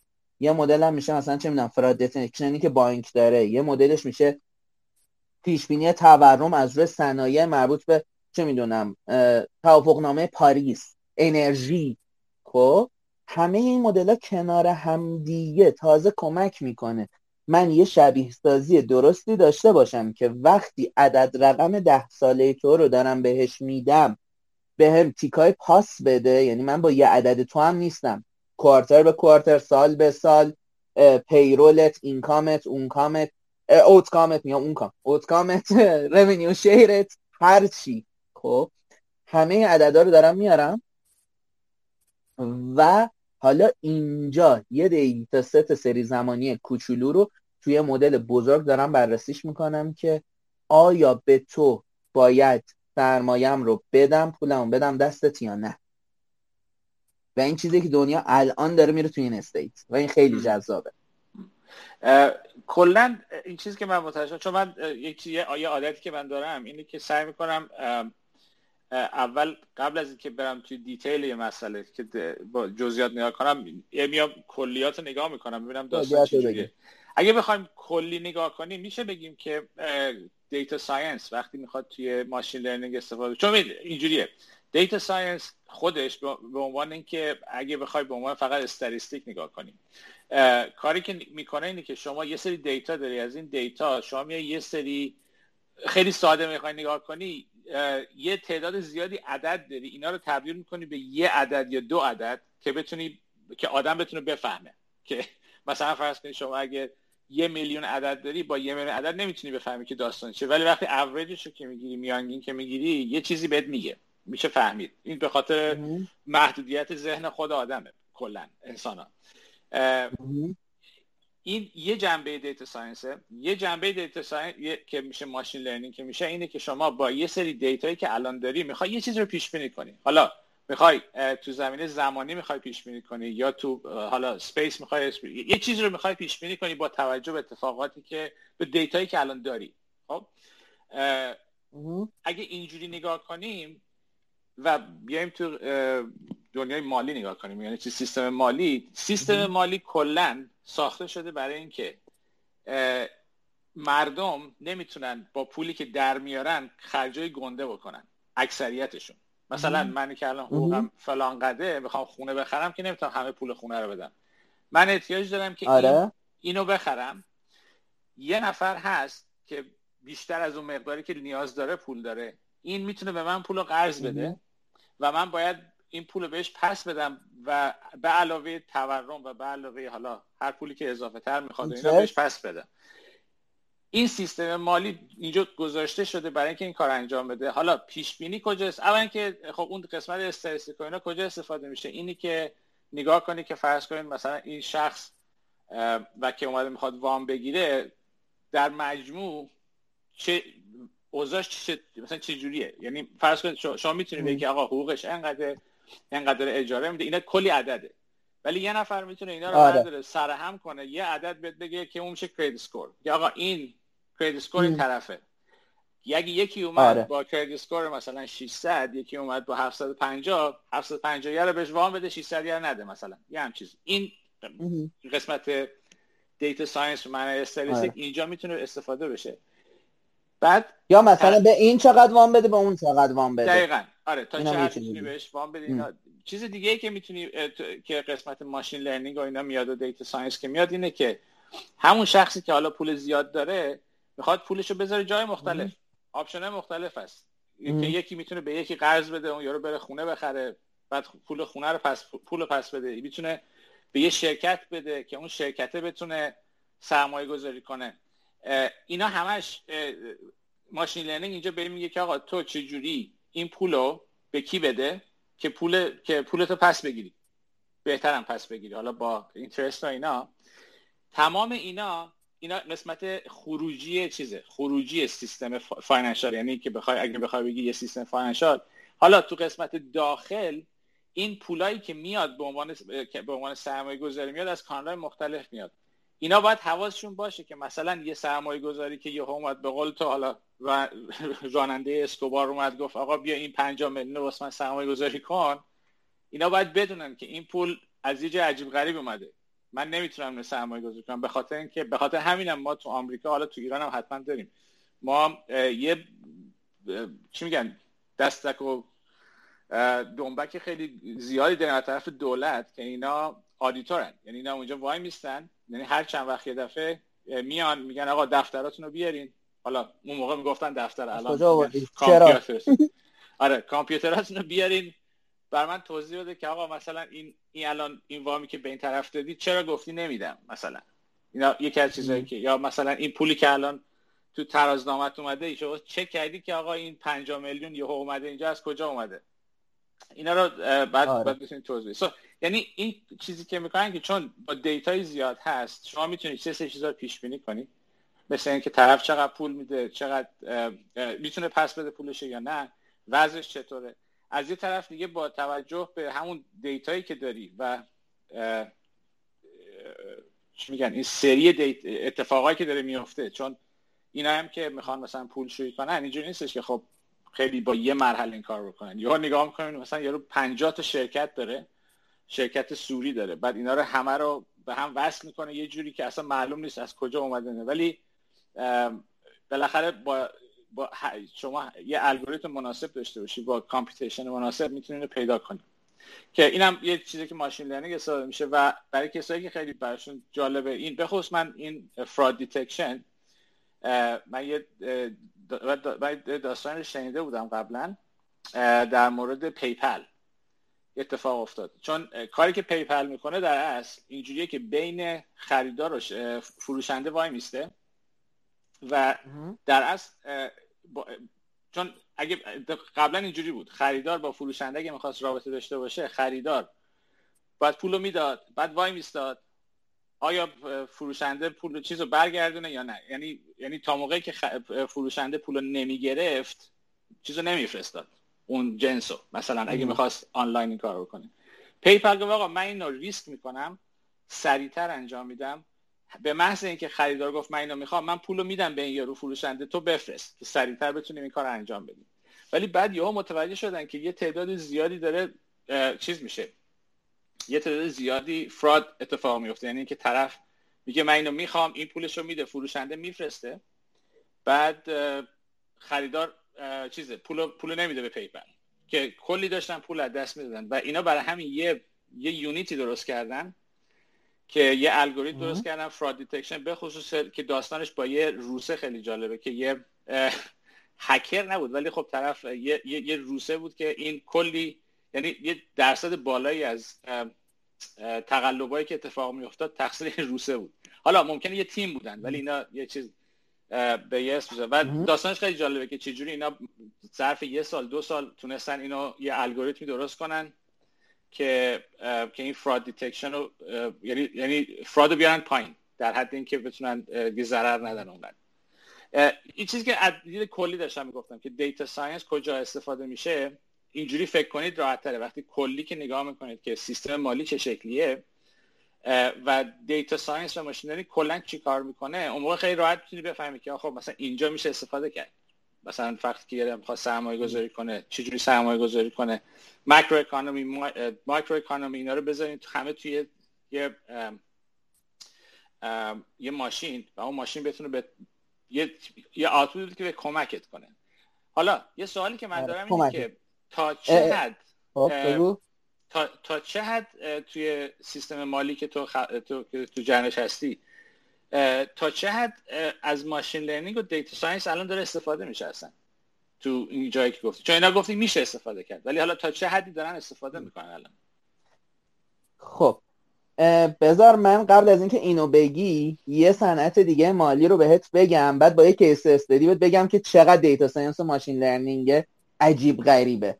خب. حرفایی که تا الان زدی خودت هم یه خلاصه ای گفتی که اوورویو رو داشته باشیم همون جمله من شد که everything about money. همه چی در رابطه با پوله. خب. و پول و همونجور که گسسته از شرط بندی در اومده خب data science هم از پول در اومده. خب یعنی تقریبا همه کارهایی که داریم می‌کنیم اینه که بهینه خرج کنیم بیشینه در بیاریم همه اینها. خب. حالا ما یه صنعت دیگه ای هم تو مالی داریم منم صنعت بیمه. خب که صنعتیه که داره شرط بندی می‌کنه. خب این قشنگ صنعت شرط بندیه ها. میگه که من شرط میبندم تو مریض نمیشی. خب تو ماشینتو دوز نمی‌زنه. و تو شرط میبندی روی این که نه من مریض میشم و من رو دوز به هم می‌زنه و هرچی خب و حالا بیمه باید بیاد روی این که تو چقدر آدمی هستی که من مثلا روت بتونم این شرط رو ببندم. یه سری حساب کتاب کنه. پس اون کردیت اسکوره و همه اون داستانهای مالی که تا الان داشتیم رو توی بانک رو داره. مضاف بر این که یه چیز دیگر رو هم باید چک بکنه. چی؟ این که من می‌تونم رو توی بیمه مریض مثلا بیمت نکنم ولی این که من بگم چون مریضی بیمت نمی‌کنم خلاف اون قواعدیه که مثلا میگه که ایکوال اپورتونیتی ایجاد بکنید. پس من اینجا نمی‌تونم تو رو از توی اوت لیر کنم بفرستمت بیرون. و از اون ور باید با پول بیمه کار کنم که اگر تو اتفاقی واسط افتاد من بتونم پول بدم.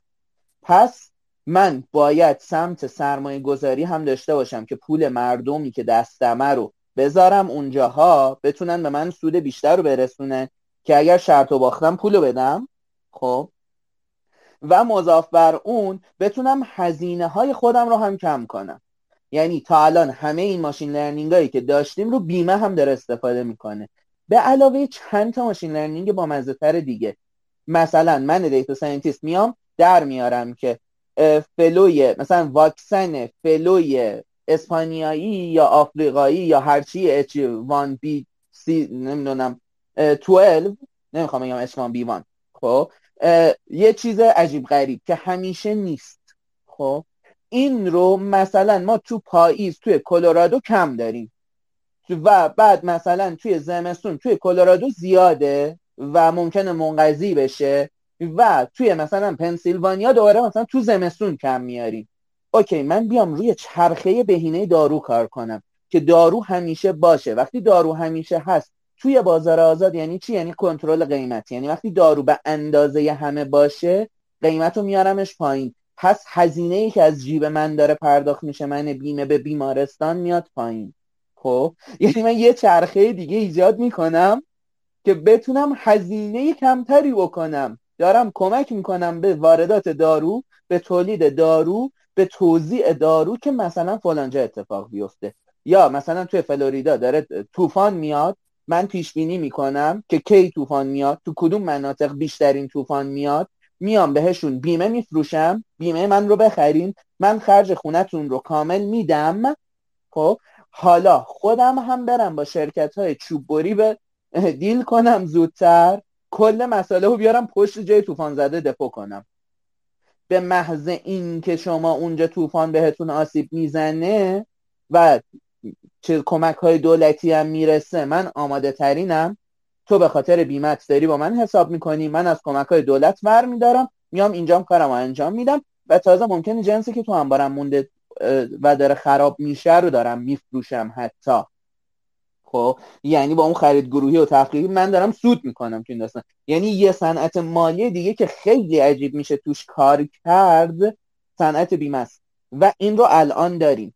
ببین من بورس رو گفتم بلومبرگ رو داشتیم خب که دارن الان و داری مثلا رفتارهای behavior behavioral داری می‌بینی توی مثلا توییتر داره میچرخه social network روی بازار بورس. یعنی انقدر این data دیگه اینقدر لوس شده و میگی با اون کارهای اولیه که انجام می‌دادم با هم machine learning های اولیه سری زمانی بزنیم این میاد بالا پایین میشه کندل می‌زنه. انقدر دیگه همه دارن این کارو می‌کنن و با تریدینگ زیادن که داره میگه من تو توییتر می‌فهمم. من میرم بین مثلا تحقیق انجام میدم دیتا ها جمع می‌کنم از دانشگاه ها از سوشال نتورک از هر چی. خب؟ حالا یه جای دیگه میاد میگه که از وقتی که دیتا ساینس فور بی آی بود این ور دیتا ساینس این, این اینوستمنت هم برای سرمایه گذاری بود. یعنی همین الان Y Combinator داره FTP استخدام می‌کنه. خود مثلا خیلی جاها هستن دارن FTP و FTP یعنی financial data processor یعنی همین الان دارن استفاده می‌کنن. یا مثلا چیزی داریم به نام InsurTech حالا تو ایران زیاد همچین بهینه نشده هنوز. و حالا ممکنه هم خفش بکنن اینجور که داره بوش میاد. ولی خارج از ایران یه اینداستریه و وقتی ما میگیم اینداستری یعنی اون مرحله بلوغش رو رد کرده. خب؟ یعنی همین الان دارن استفاده می‌کنن. مثلا الان اپ هست شما از دور تا دور ماشینت فیلم می‌گیری با ماشین لرنینگ داره بهت میگه که این رو بیمه چقدر بیمه کن. یعنی ارزش بیمه ای می‌ذاره. خب؟ یا نو بانک ها که اومدن نو بانک چیه؟ بانک دیجیتاله. خب؟ هیچ شعبه فیزیکالی نداره. این برای اینکه خودش رو بتونه پولش رو save کنه وابسته است به سرمایه گذاری ها یعنی data science خیلی سنگین تری توش هست و behavior آدم ها در زندگی دیجیتالشون رو داره ذخیره می‌کنه. آقا این روی این گوشی وقتی این آدم مثلا ده بار سیب خرید این QR code scan کرد فلان فروشگاه رفت.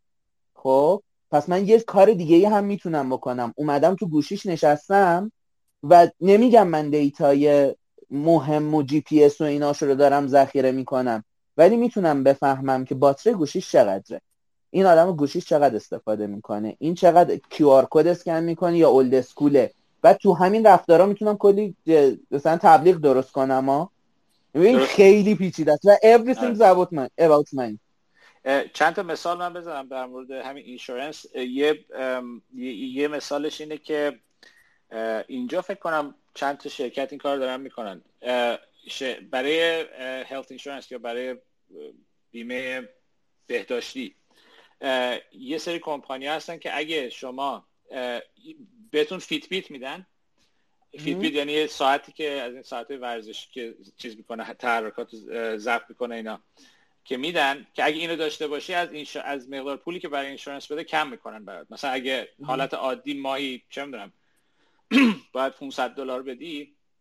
میگه اگه این اینو بذاری اگه این استفاده کنی این ساعت که ما باید میدیم استفاده کنی مثلا میشه 350 دلار. دلیلش هم اینه که خب اینا می‌تونن سال اول اون فعالیتات و ضربان قلب تو اینا رو همه رو ذخیره کنن بعد سال بعدش می‌تونن به تخفیف بدن یا مثل رانندگی چجوری که یا حتی بسته مشوق بدن یا حتی معرفیت کنن به فلان باشگاه با باشگاه حساب کنن و تو سلامتت بهتر میشه و هزینت کمتره. آره. ولی خطرش اینه که اگه اگه یه چیزی detect کنن که ممکنه مشکل باشه اون موقع می‌تونن premium تو برن بالاتر. به جای آره. 500 تا یا می‌کنن آره اون ورش هم هست. ریسک دیگه. آره. یه مثال دیگهش اینه که یه دستگاهی از توی چیزا میدن. اینجا insurance برای برای ماشین برای بیمه ماشین که میدن. یه دستگاهی هست که می‌تونی نصب کنی رو ماشینت.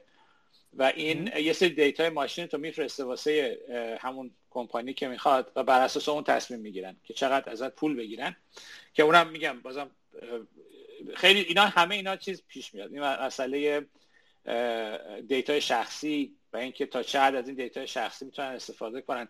یا حتی یه سری کمپانی ها الان بحثی که بود سر این نمی‌دونم حالا تو ایران هست یا نه ولی اینجا یه سری کمپانی هست مثل 23andMe یا مثلا ancestry.com اینا اینا کسایی که شما البته اینا اجازه ندارن دیتا رو به بیمه بفروشن. دقیقاً همین رو می‌خوام دیتا شخصی رو.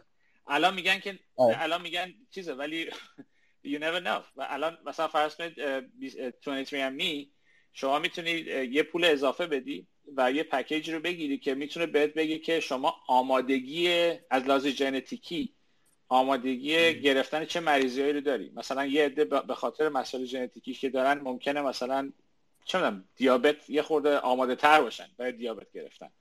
یا مثلا یه سری سرطان هایی هستش که اگه شما فلانی ژن رو sequence داشته باشی احتمالش یعنی خطرش هست که بگیری اینا اینا این دیتا رو دارن. حالا قانون اومده محدودیتی کرده برای EOE. Equal Opportunity Employment و حالا EOS محدود میشن. میگم همیشه باید در نظر بگیری که الان اینجوریه ولی 20 سال دیگه 30 سال دیگه اون دیتا اونجاست. ما سیاست گذار آره دیتا اونجاست خب؟ و با اون دیتا نمی‌تونه تو رو بیمت نکنه خب؟ پس اتفاق مفیدی که میفته چیه؟ fee ت هم نمی‌تونه ببره بالاتر از یه حدی درست خب؟ و آدم باهوش وقتی که یکی fee رو می‌بره بالا تو بازار آزاد میاد میگه باشه من داروهای انسولینی رو واسهشون یه جوری تامین می‌کنم هر کدومش بیفته یه سنت. تا حالا بیمه سه دلار می‌داده من یه جوری بازار رو اشباه می‌کنم بشه یه سنت. همه رو گول می‌زنم. بعد حالا من اینا رو بیمه می‌کنم. اون آدم خاص بیا من بیمت می‌کنم. دقیقا. حالا میگم اینا همه پیچیده است. ولی یه آره. شخصی که من دارم چون من خودم دو سال توی شرکت بیمه کار کردم تو قسمت ریسرچش. یه اون شرکت که من کار می‌کردم کاری که می‌خواستم بکنن این بود که دست کار اصلیش اینه. شما الان تو آمازون که خرید می‌کنی یه اون آخرش که داری میای بیرون یه چیزی می‌زنه اون پایین که آقا شما می‌خوای این چیزی که خریدی مثلا فرض یه, یه،, یه کیبورد می‌خری مثلا. میگه آقا اینو می‌خوای بیمش کنی یا نه؟ بعد اگه اونو بیمه کنی اون بیمش مال اون شرکتیه که من رو توش کار می‌کردم. با آمازون کار می‌کنه این شرکت. بعد در از کاری که داشت می‌کردیم که از بیمه تلفن شروع کردن اینا. یعنی شما موبایلت که میشکست اینا مثلا درست می‌کردن برات یا پولش رو بهت می‌دادن اینا. بعد یواش یواش اومدن رو تمام وسایل الکترونیک و هر چی که از چیز می‌خری از جای مختلف می‌خری. بعد یه چیزی که تو ذهنشون بود اینه که مثلا شما یه, یه تلویزیون که می‌خری بعد اومدن کلا بیمه خونه. یعنی وسایل الکترونیکی تو خونه هست. می‌خواستن برن اون سمت که همه رو چیز کنن. بعد طرف میگفتش که ما مشکلی که الان داریم اینه که ما نمی‌دونیم این شخص که مثلا تلویزیون رو می‌خره یکی از تلویزیون می‌خره مثلا هفته پنج ساعت بیشتر نگاه نمی‌کنه. یکی از تلویزیون می‌خره تمام مدت این تلویزیون روشنه. یکی از مثلا یکی میگم یا مثلا کامپیوتر که استفاده می‌کنه یه نفر این کامپیوتر رو مثلا رو میزش می‌ذاره فقط رو میزش استفاده می‌کنه. یکی از این کامپیوتر هی ور میداره این ور می‌بره. ما می‌خوایم ببینیم که این وقتی می‌خوایم به طرف بگیم آقا ما کل الان در حال حاضر ما فقط میگیم که فرض کن شما یه مکبوک داری یه تلویزیون داری اینا این میشه قیمتی که باید بدی برای بیمه. ما می‌خوایم خود دقیق تر باشه که بتونیم پریمیوم بدیم. گفتن که اگه ما بتونیم یه دستگاهی رو تو خونه بذاریم که این دستگاه با توجه با سیگنال وای فای که از جای مختلف میاد از دستگاه مختلف میاد بتونه تشخیص بده که این طرف چه دستگاه هایی داره تو خونه و از دستگاه چقدر استفاده می‌کنه اون موقع ما می‌تونیم خیلی دقیق تر بهش بگیم که چقدر می‌تونیم پول بدیم. و کار ما این بود تو تو اون شرکت که قرار بود انجام بدیم که یه دستگاهی رو درست کنیم. یه در یه چیز بود. یه حالت اینو وصل کردی به پشت مودمت و خودش می‌شد یه حالت من این میدل یعنی اینکه سیگنال ها رو می‌گرفت سیگنال های وای رو می‌گرفت می‌داد به مودم و تو اون وسط هم باید تحلیل می‌کرد. که, که یه،, یه مدلی من درست کرده بودم که تا یه حدی مثلا حالا میگم خیلی سخت بود. برای اینکه با سیگنال L1 نمی‌شد با لینک لیر نمی‌شد. بعد می‌رفتی قسمت مک لیر رو اینا رو نگاه می‌کردی که چیز کنی. یه چیزی می‌شد تشخیص داد. مثلا ما تو یه جایی تونستیم مثلا تشخیص بدیم که مثلا فرق تلویزیون رو با تبلت با با, با موبایل می‌شد تشخیص داد که اینا که چقدر داره استفاده می‌کنن و, و کاملا هم من برای device ثابت توی خونه من برای device ثابت تو خونه جارو برقی هوشمند رو پیش پیشنهاد می‌کنم. آه Fitbit می‌دادی به آدما حرکتشون رو بسنجی. جارو برقی تو خونم می‌تونه یخچال و تلویزیون و اینا رو بسنجه دیگه. احتمالا یه اونم میشه ولی این کاری که می‌کنی یه دستگاه کوچیکی آره کار شما خیلی خیلی سخته. خیلی کاری که کردی میگم آخرش هم چیز بود یعنی در حد این بود که یه research بود آره POC فقط کردیم. درست. بعد با, با یعنی اونجا ماشین خیلی استفاده کردیم. اونا از همین چیز استفاده کردیم. LSTM استفاده کردیم. بعد یه, یه جایی همون رو از طریق چیز استفاده کردیم. از طریق convolution network استفاده کردیم برای اینکه بتونیم تشخیص بدیم. تا حدی چیز بود. حالا میگم که من از اون شرکت آمدم بیرون. نمی‌دونم تا چه حدی دارن ادامه میدن اونو ولی اینم هست. اینه که همونجور که گفتی بیمه همون شرط بندیه است که بخوان. بخوان چیز کنن. حالا هر, هر چقدر که شما بیشتر اطلاعات داشته باشی در مورد اون موضوعی که داری رو شرط میبندی احتمال بردن بیشتره دیگه. هر چقدر که تاست وزناش به سمت اون چیزی که من می‌خوام باشه احتمال بردنم بیشتره. و تلاشم هم همینه. دقیقا. و یه چیز دیگه هم هست که خب وقتی که شرکت بیمه هم شرط بندی داره می‌کنه یه،, یه چیز دیگه هم باهاشه. اون کازینو افکت هم باهاشه. یعنی اینکه شما وقتی که تو وقتی داری شرط بندی به عنوان یه فرد تو یه شرط بیشتر نمیبندی. تو داری با شرکت بیمه شرط بندی ولی این شرکت بیمه داره با با مثلا هفتاد میلیون نفر شرط میبنده. خب؟ احتمال اینکه همه رو ببازه چقدره؟ که یه موقعی پیش میاد. مثلا شما فرض کن آره. یا می‌بینی یه چه می‌دونم خبر اصلا هرچی مثلا فلان آره سیل مثلا, مثلا یه پیرزنه. خب. آره. ببین مثلا یه پیرزنه این سیل به خاطر اینکه سیل یه چیزاییه که قابل قابلیت پیش بینی داره خب. و حالا مثلا میگی که یه سری بازی ها داره. ولی مثلا تو تو خبرها داری می‌خونی. آقا یه پیرزنه افتاد زمین پاش شکست بیمه 13 میلیون دلار بهش داد. ولی نگاه می‌کنیم یا آقا من ماهی 20 دلار دارم بیمه میدم. چه جوری این 13 میلیون دلار گرفته؟ بعد میای حساب می‌کنیم می‌بینی این تو 20 سال گذشته از بیمه درمانش استفاده نکرده. و هر بار استفاده نکردنه و حق بیمه دادنه داره یه چرخ مالی رو صفر می‌کنه save سود می‌کنه به قول بورسیا. خب؟ یه بار همه رو نقد کردی دوباره به عنوان سرمایه اومدی توش. با این save سوده حالا سهم یارو رو دارم بهش میدم. خب؟ میشه یه عدد گنده. اینجوری حساب کن که تو تو چند توی مثلا اگه فرض کن تو آمریکا یه شرکت بیمه 60 میلیون نفر بیمه کرده. چند نفرشون می‌خورن زمین پاشو میشکنه.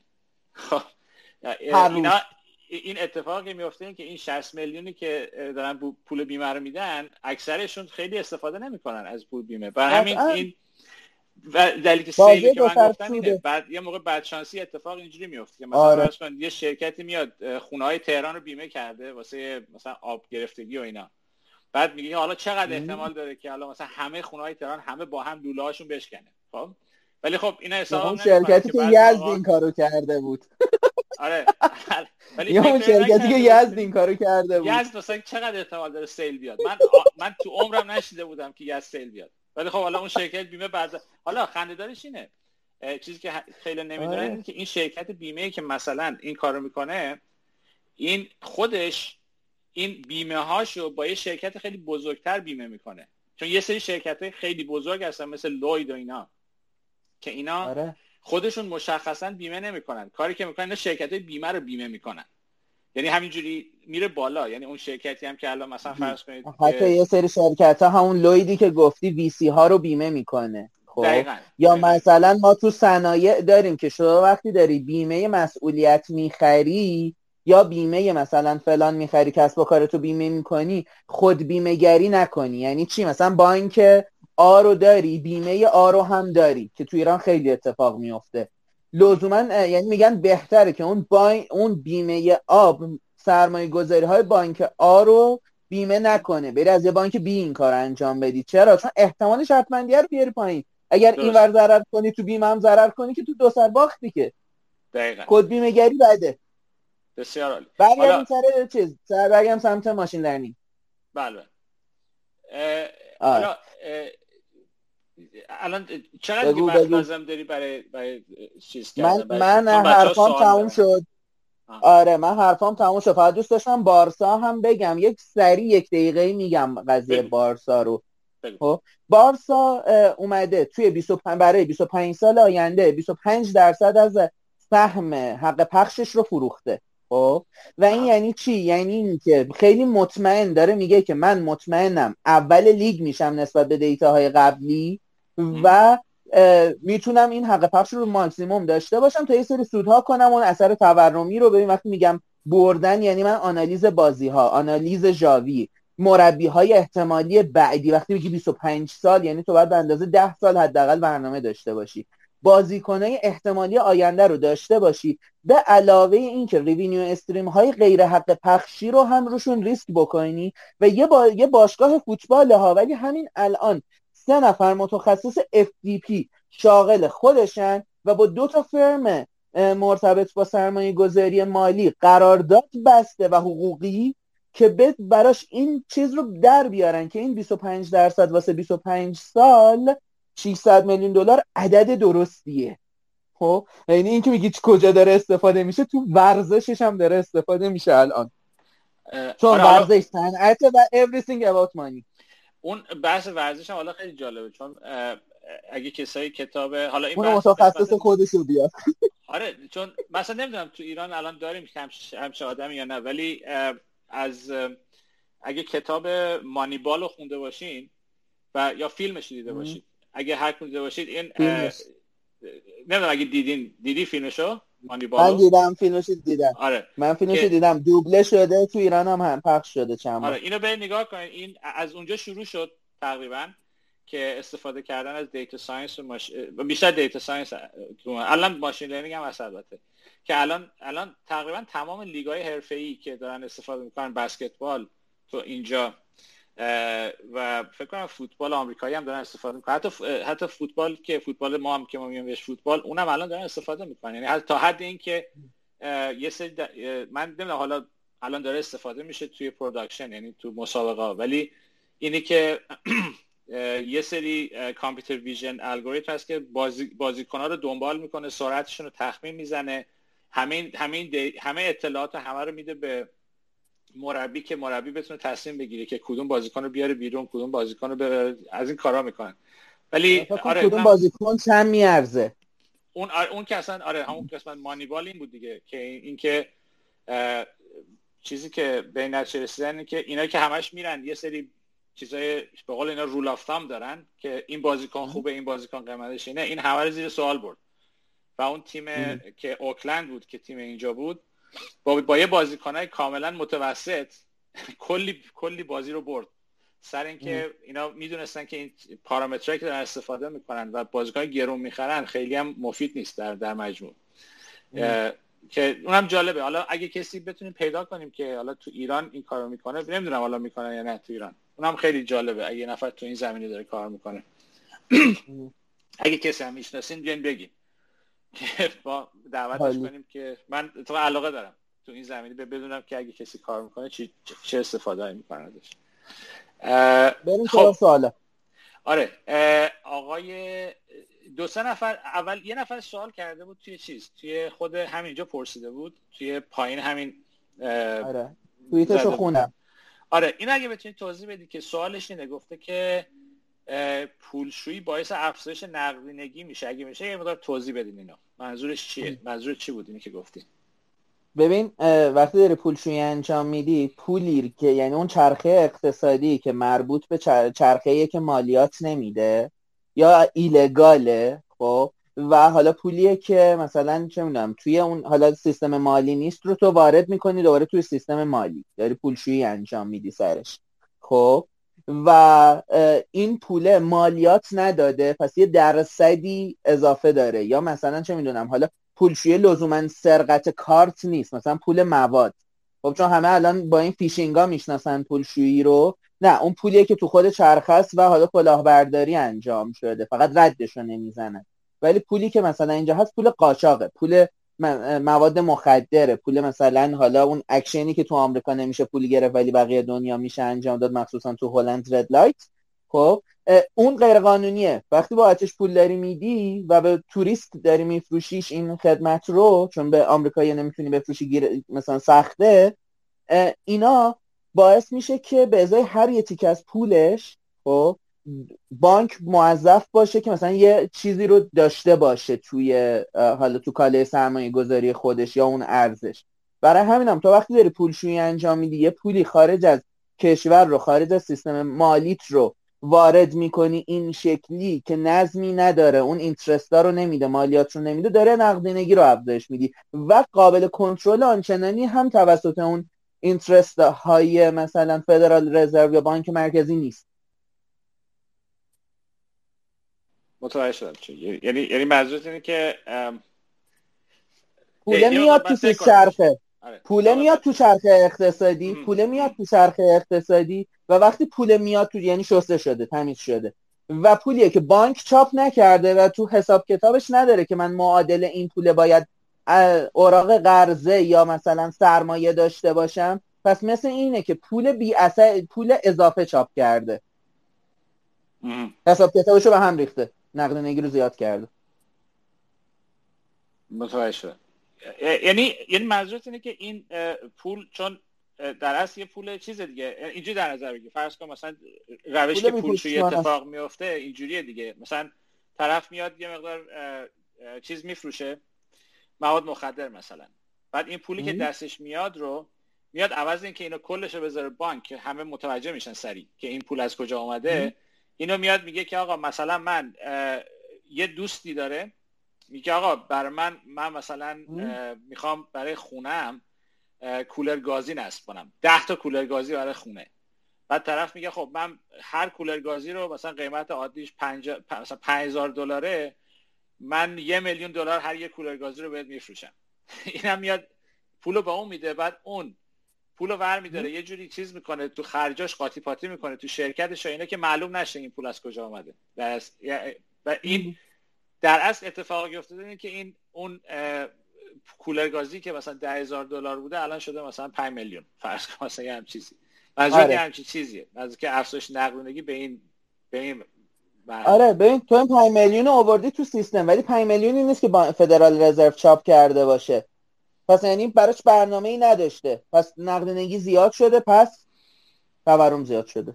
حالا اون کسی که سوال کرده اگه فکر کنه اگه فکر کنه هنوز جوابش نگرفته می‌تونه بیاد بالا سوال کنه بقیه‌اش که آره. چیز کنه. آره. رضا دستشو بلند کرده بود می‌خواد سوال کنه. رضا جان بفرما. سلام همگی. ممنونم از اطلاعات مفیدی که ارائه کردید. توی با موضوع insurance و اینها صحبت شد و ارتباطش با data science یه موضوعی که می‌خواستم که ببینم اگر اطلاعاتی راجبش دارید مخصوصا ارتباطش با data science راجب مدل ها و سیستم های هوشمندی که دقیقا راجب life insurance کار می‌کنن. که وقتی من الان می‌خوام یه دقیقا یه بیام یک بیمه بگیرم و اونها بر اساس ریسکایی که وجود داره مدت زمانی که هست اینکه چجوری اون مدل ها ترین میشه دیتاش از کجا میاد که مثلا بتونه حالا مینیموم اون چیزایی که من می‌خوام مثلا شاید یه مبلغ فیکسی رو در انتهای قرارداد به من بده یا اگر من مردم به من یه پولی بده یا اینکه حتی بیاد قرضای منو بده اگه مورگج دارم بده. اگر راجب اینها اطلاعاتی دقیقا دارید ممنون میشم که راجب این هم صحبت کنید. متشکرم از شما. من اطلاعاتم زیاد نیست در رابطه با خارج از ایرانش. خب توی ایرانش هم برنامه ریزی آنچنانی نمیشه واقعا. ولی اون چیزی که در رابطهش خوندم این شکلیه. یه جایی هست طرف میاد میگه که من یه بیمه عمره نرخ ثابت و سود ثابت می‌خوام. این میشه من تا هر وقت حق بیمه دادم اون زمانی که مثلا من مردم بیا مورتگیجم و اینا رو بده همون سرمایه گذاری بیمه مثلا پزشکی میشه. یه مدل دیگهش هست مثلا چه می‌دونم میاد روی سیستم درمانی تو پلن می‌کنه و اونا یه استیمیتی از روی سابقه درمانی بیمه خودش پیش خودشون می‌زنن. میگن خب این آدمه مثلا 82 دیگه غزل خدافزی رو خونده خب؟ توی یه همچین حالتی یارو میاد مثلا میگه تا 85 هم مثلا ضرر من یه عددی رو حساب کتاب می‌کنه و مثلا به این data ی بیمه پزشکیت رو داره مثلا وزنت رو داره data ی مالیت رو داره که چقدر بیمه خریدی ازش. توی همچین حالت با این مدل ها مثلا میاد اونجا یه حد کرانی واسط در میاره و تو رو مدل می‌کنه. عین یک کسب و کار که کی قراره سود بدی یا ببخشید اینجوری میگم. عین یک دامی که بدونن که کی قراره که بیاد تو چرخه فروش گوشت و سود بده همون جوری حساب میشه. بر اساس data قبلی که دارن بیمه درآمد کردیت اسکور اگر هیچی بیمه بت... هیچی سابقه نداشته باشی توی اون کشور رو بخواید بیمه بخری خیلی بعیده بهت بیمه عمر بفروشن. یعنی همین الان مثلا یکی از ترندهایی که من داشتم میخوندم که خیلی عزیزان چپ سرش اعتراض کردن این بود که چرا به مهاجرین مثلا مهاجرین اوکراینی یا ترک توی فرانسه آلمان بیمه ها راقب نیستن بیمه عمر بفروشن بیمه های دیگه ای رو گذاشتن رو میزشون. چون data نداره نمی‌تونه بگه هم چقدره و حجمشون هم زیاده. خب؟ ولی بیشترش از دو data یی که خودشون collect کردن یا از third party ها می‌تونن بخرن. حتی ممکن است فیسبوک بخرن.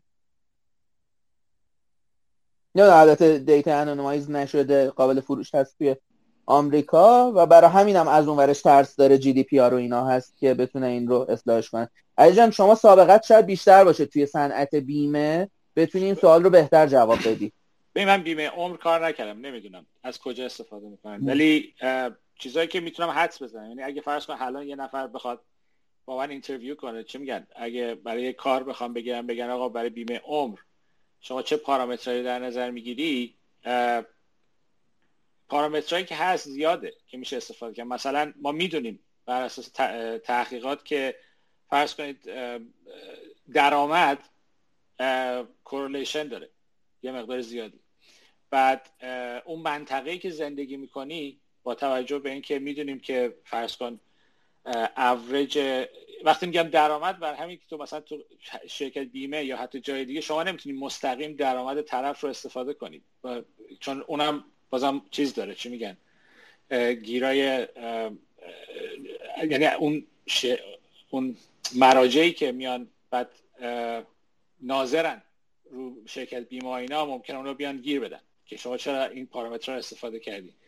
ولی درآمد هست یعنی میان median درآمد هست median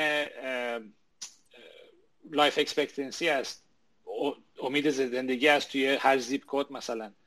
بعد بعد میگم پارامترهای خیلی زیاد مثلا شما فرض حتی می‌تونید تا این حد نگاه کنی که توی zip code تعداد فست فودا چقدره. وقتی که نگاه می‌کنی هر چی بیشتر باشه احتمال مثلا life expectancy پایین تر میاد. بعد با تمام اینا آخرین کاری که می‌کنن اینا یه یه کرو درست می‌کنن. یه حالت دای داون کرو یعنی اینکه شما مثلا فرض کن شما رو وقتی بیمه که می‌کنن میگن که شما اگه الان از الان شروع کنی مثلا 20 سالگی پول بیمه رو بدی.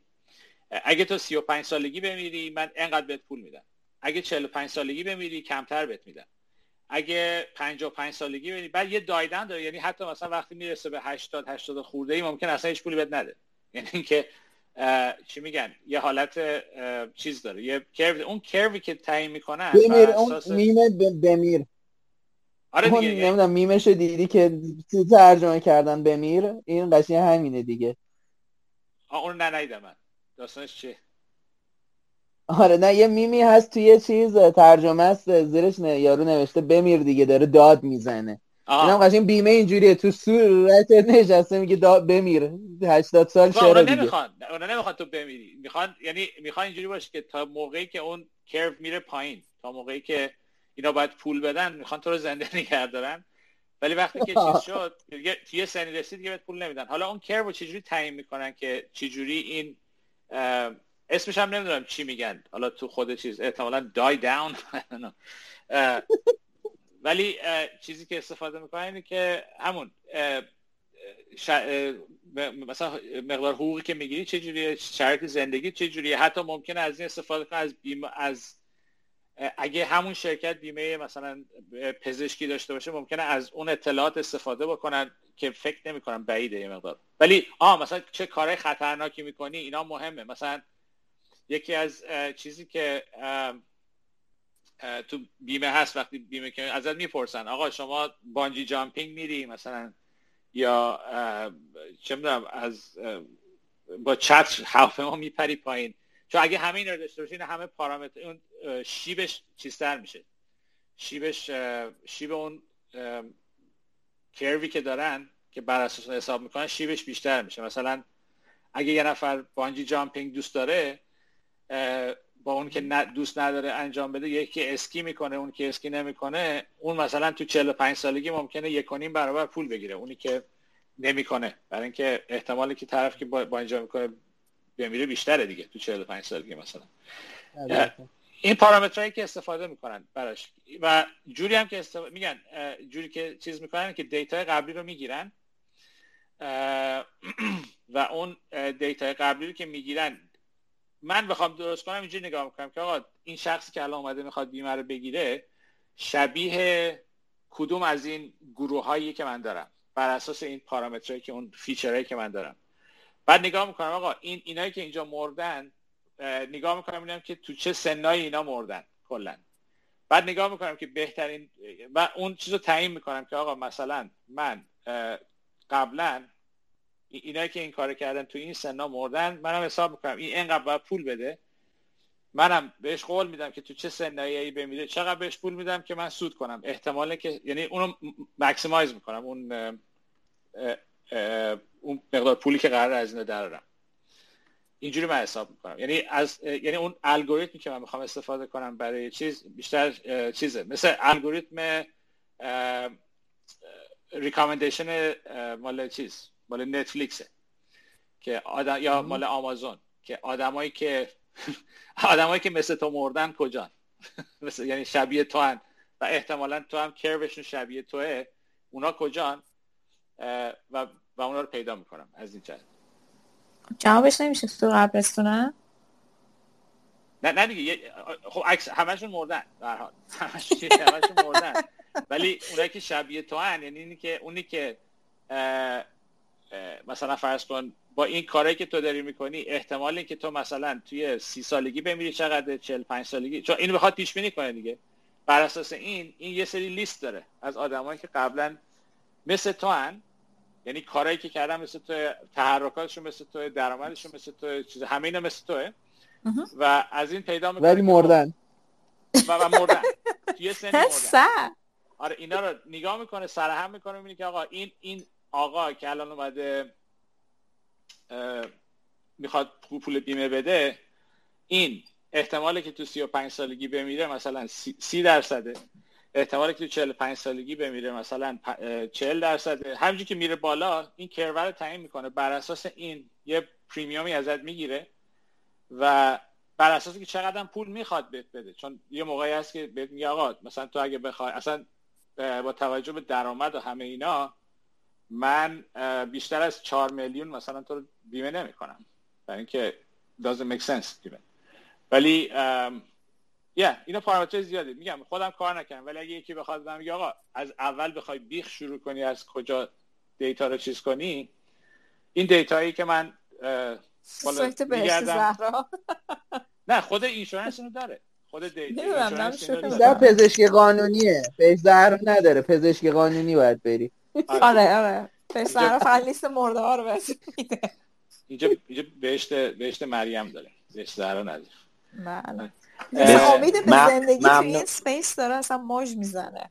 ببخش ممنونم علی جان از پاسخ کاملی که دارید و آقای توسلی. تولایی. تولایی. راحت باش سختش نکن ولی فقط یه نکته ای که راجبه این feature هایی که شما اشاره کردید این feature ها یعنی همونجور که الان اشاره کردید بخواد خودتون از اول مثلا بیاید همچین سیستمی رو طراحی کنید. اینکه تعداد این اینجوری که من متوجه شدم خب تعداد feature هامون هرچی بیشتر باشه خب بهتر مدل بهتری داریم و بهتر می‌تونیم تخمین بزنیم و سوددهتر باشیم اطلاعات بهتری بدیم. ولی اینجا دو تا بحث وجود داره. یک تعداد feature ها. دو اینکه منابع و source های feature های ما چقدر معتبرن و ما چقدر می‌تونیم بهشون تکیه بکنیم برای این کار. با توجه به اینکه شرکت های مختلف اطلاعاتی که از شما می‌گیرن در زمانی که می‌خوان شما رو بیمه بکنن متفاوته. بعضی ساده می‌گیرن بعضی سختتر می‌گیرن بعضی میگن که حتما باید مدیکال تست بدی بعضی مدیکال هم قبول می‌کنن. این, این راجب این قسمتش هم میشه یه مقدار بیشتر صحبت کنیم. والا نمی‌دونم چی بگم ولی اون, اون چیزایی که در مورد مدیکال هست معمولا اینجوریه. وقتی میگن که شما فرض کن میگن که شما چقدر می‌خوای پول بیمه بد بده در صورت فوت. تو مثلا میگی که من معمولا هم اینجوریه که اگه کارمند باشی چند برابر حقوق مثلا دو برابر حقوق سالانه سه برابر حقوق سالانه. از یه حدی بیشتر اگه بخوای مثلا بگی که آقا ده برابر حقوق سالانه خب؟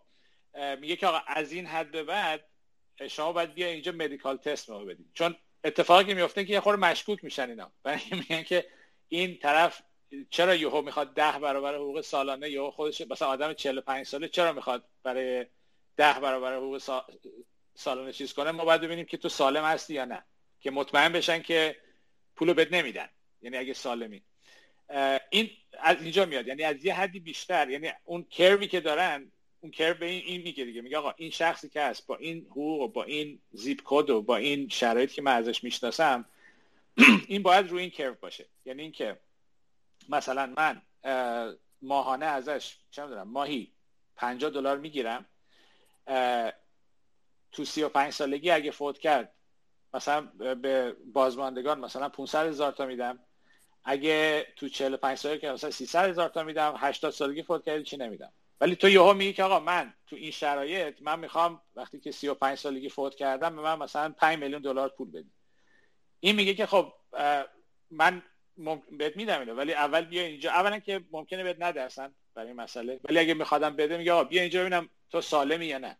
چک می‌کنن پارامترها رو چک می‌کنن که آقا دکتر میگه آقا این مریضی خاصی نداره یا داره از این چیزا. اینجا استفاده میشه از اینجا. حالا اینو این پارامتر رو چجوری میان؟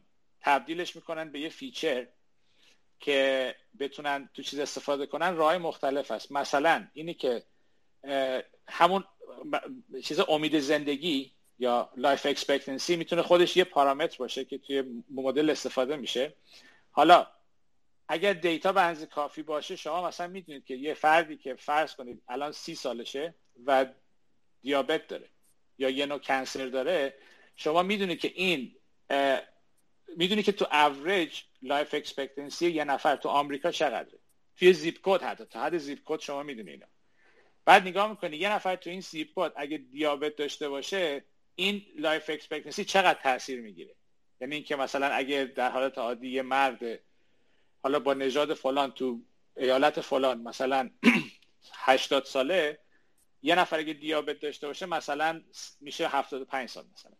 خب این میشه اون پارامتر که تاثیر می‌ذاره. اگه دکتر بگه آقا ایشون دیابت داره یا pre دیابت داره یا هر چی که هست شما می‌تونی رو تنظیم کنی بذاری رو 75 بعد plug in کنی توی مدلت بعد بگی که آقا اون مدل curve یه خورده اصلاح می‌کنه وسط. که این, این چیزی که مثلا از لحاظ پزشکی ممکن استفاده بشه اینجوری ممکن استفاده بشه تو life expectancy در آخرش.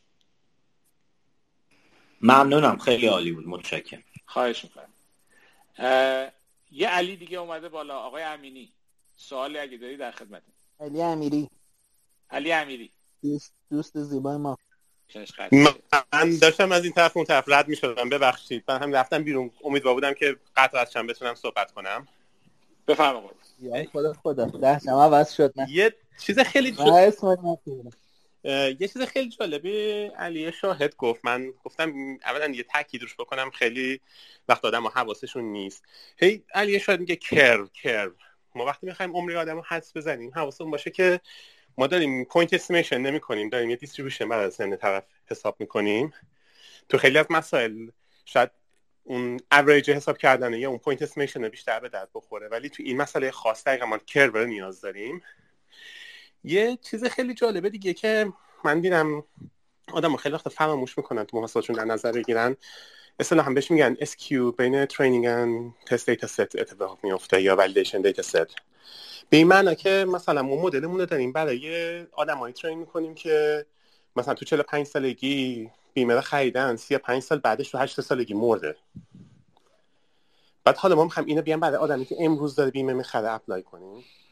حواسمون باشه که پزشکی اینقدر عوض شده که شاید دیابت یه زمانی آدم رو میکشته حالا نمی‌کشه.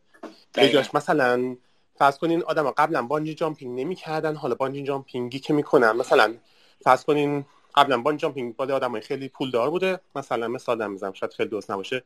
و اون آدم پزشکی خیلی خوب access داشتن. حالا نه هر کسی می‌تونه bungee jumping کنه. برای همین شاید مثلا bungee jumping کردن. حالا یا آدمای کاملا متفاوتی تو category ش قرار بگیرن. خلاصه این مسئله ای که کلا مسئله خیلی سختیه تا اینجا که من می‌دونم جوابم نداره. یعنی بیشتر یه هنر سخته. بیشتر هنر اقتصادی و هنر اون قسمت اقتصاددانی قضیه است که وارد میشه نه data science دقیقا دقیقا. مثلا یه مثالی که می‌تونم باید بذارم این که من مطمئنم این وقتی که تیک تاک مثلا اومد یا یوتیوب که اومد یا جای چیزایی که شبکه چیز که اومدن خود این شرکت بیمه خیلی مشکله. مثلا فرض کنید یهو یه چیزی مد شد نمی‌دونم یادتون هست یا نه که بچه ها از این چیز میخوردن. کپسول های Tide بود. challenge می‌کردن چیز میخوردن. یا این challenge های چیز هست. این خودش مثلا خیلی مهمه که یهو ممکنه اون curve عوض کنه که قبلا مثلا به بچه های 17 18 20 ساله نمیمردن. الان همه بیمارستانن.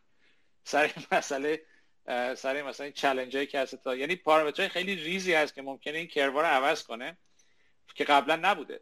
و این کلا حالا این به صورت شوخیش بود ولی کلا یکی از بزرگترین مشکلایی که تو data science هست و حالا راه حلش فقط اینه که شما مانیتور کنی مدل تو تو, تو machine learning اینه که اتفاقایی که میفته که قبلا تو دیتای شما نیفتاده یعنی یه سری مثلا فرض کنید بهترین مثالش که من خودم شخصا باش درگیر بودم سر قضیه کووید بود.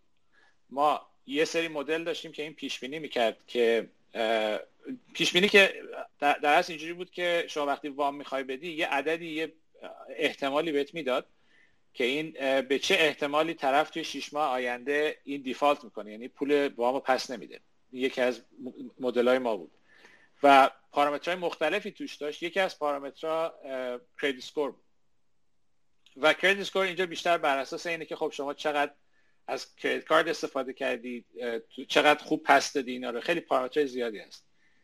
یکی از اتفاقایی که افتاد این بود که دولت شروع کرد به مردم کمک کردن و وقتی که مردم شروع کردن گرفتن کمتر از credit card شون استفاده کردن. و برای همین آدمایی که قبلا credit card credit score شون مثلا در حد متوسط بود 650 مثلا نزدیک 700 که بود اینا یا همه رفتن بالای 700 یعنی اینا به صورت کاملا انتزاعی یا به صورت مصنوعی credit card اینا credit score اینا افزایش پیدا کرد و این باعث شد که وقتی که ما از این مدل داشتیم استفاده می‌کردیم درصد تایید وام بالا رفت و این اون چیزی بود که خب مشکوک بود برای اینکه خب یوها نمیشه که همه همه دارن کارشون از دست میدن. ولی در در عین حال یهو هم, هم واجد شرایط نرم برای وامای بالاتر. برای این بود که ما مجبور بودیم که و این اتفاق بود که تو دیتای ما تو حداقل 3 4 5 سال گذشته که ما ترین داده بودیم مدلو تو اون هیچ سابقه ای نداشتیم. و واقعا هم نمی‌دونستیم چیکار کنیم. تنها کاری که تونستیم بکنیم این بود که یه یه آدم متخصص رو گذاشتیم اونجا.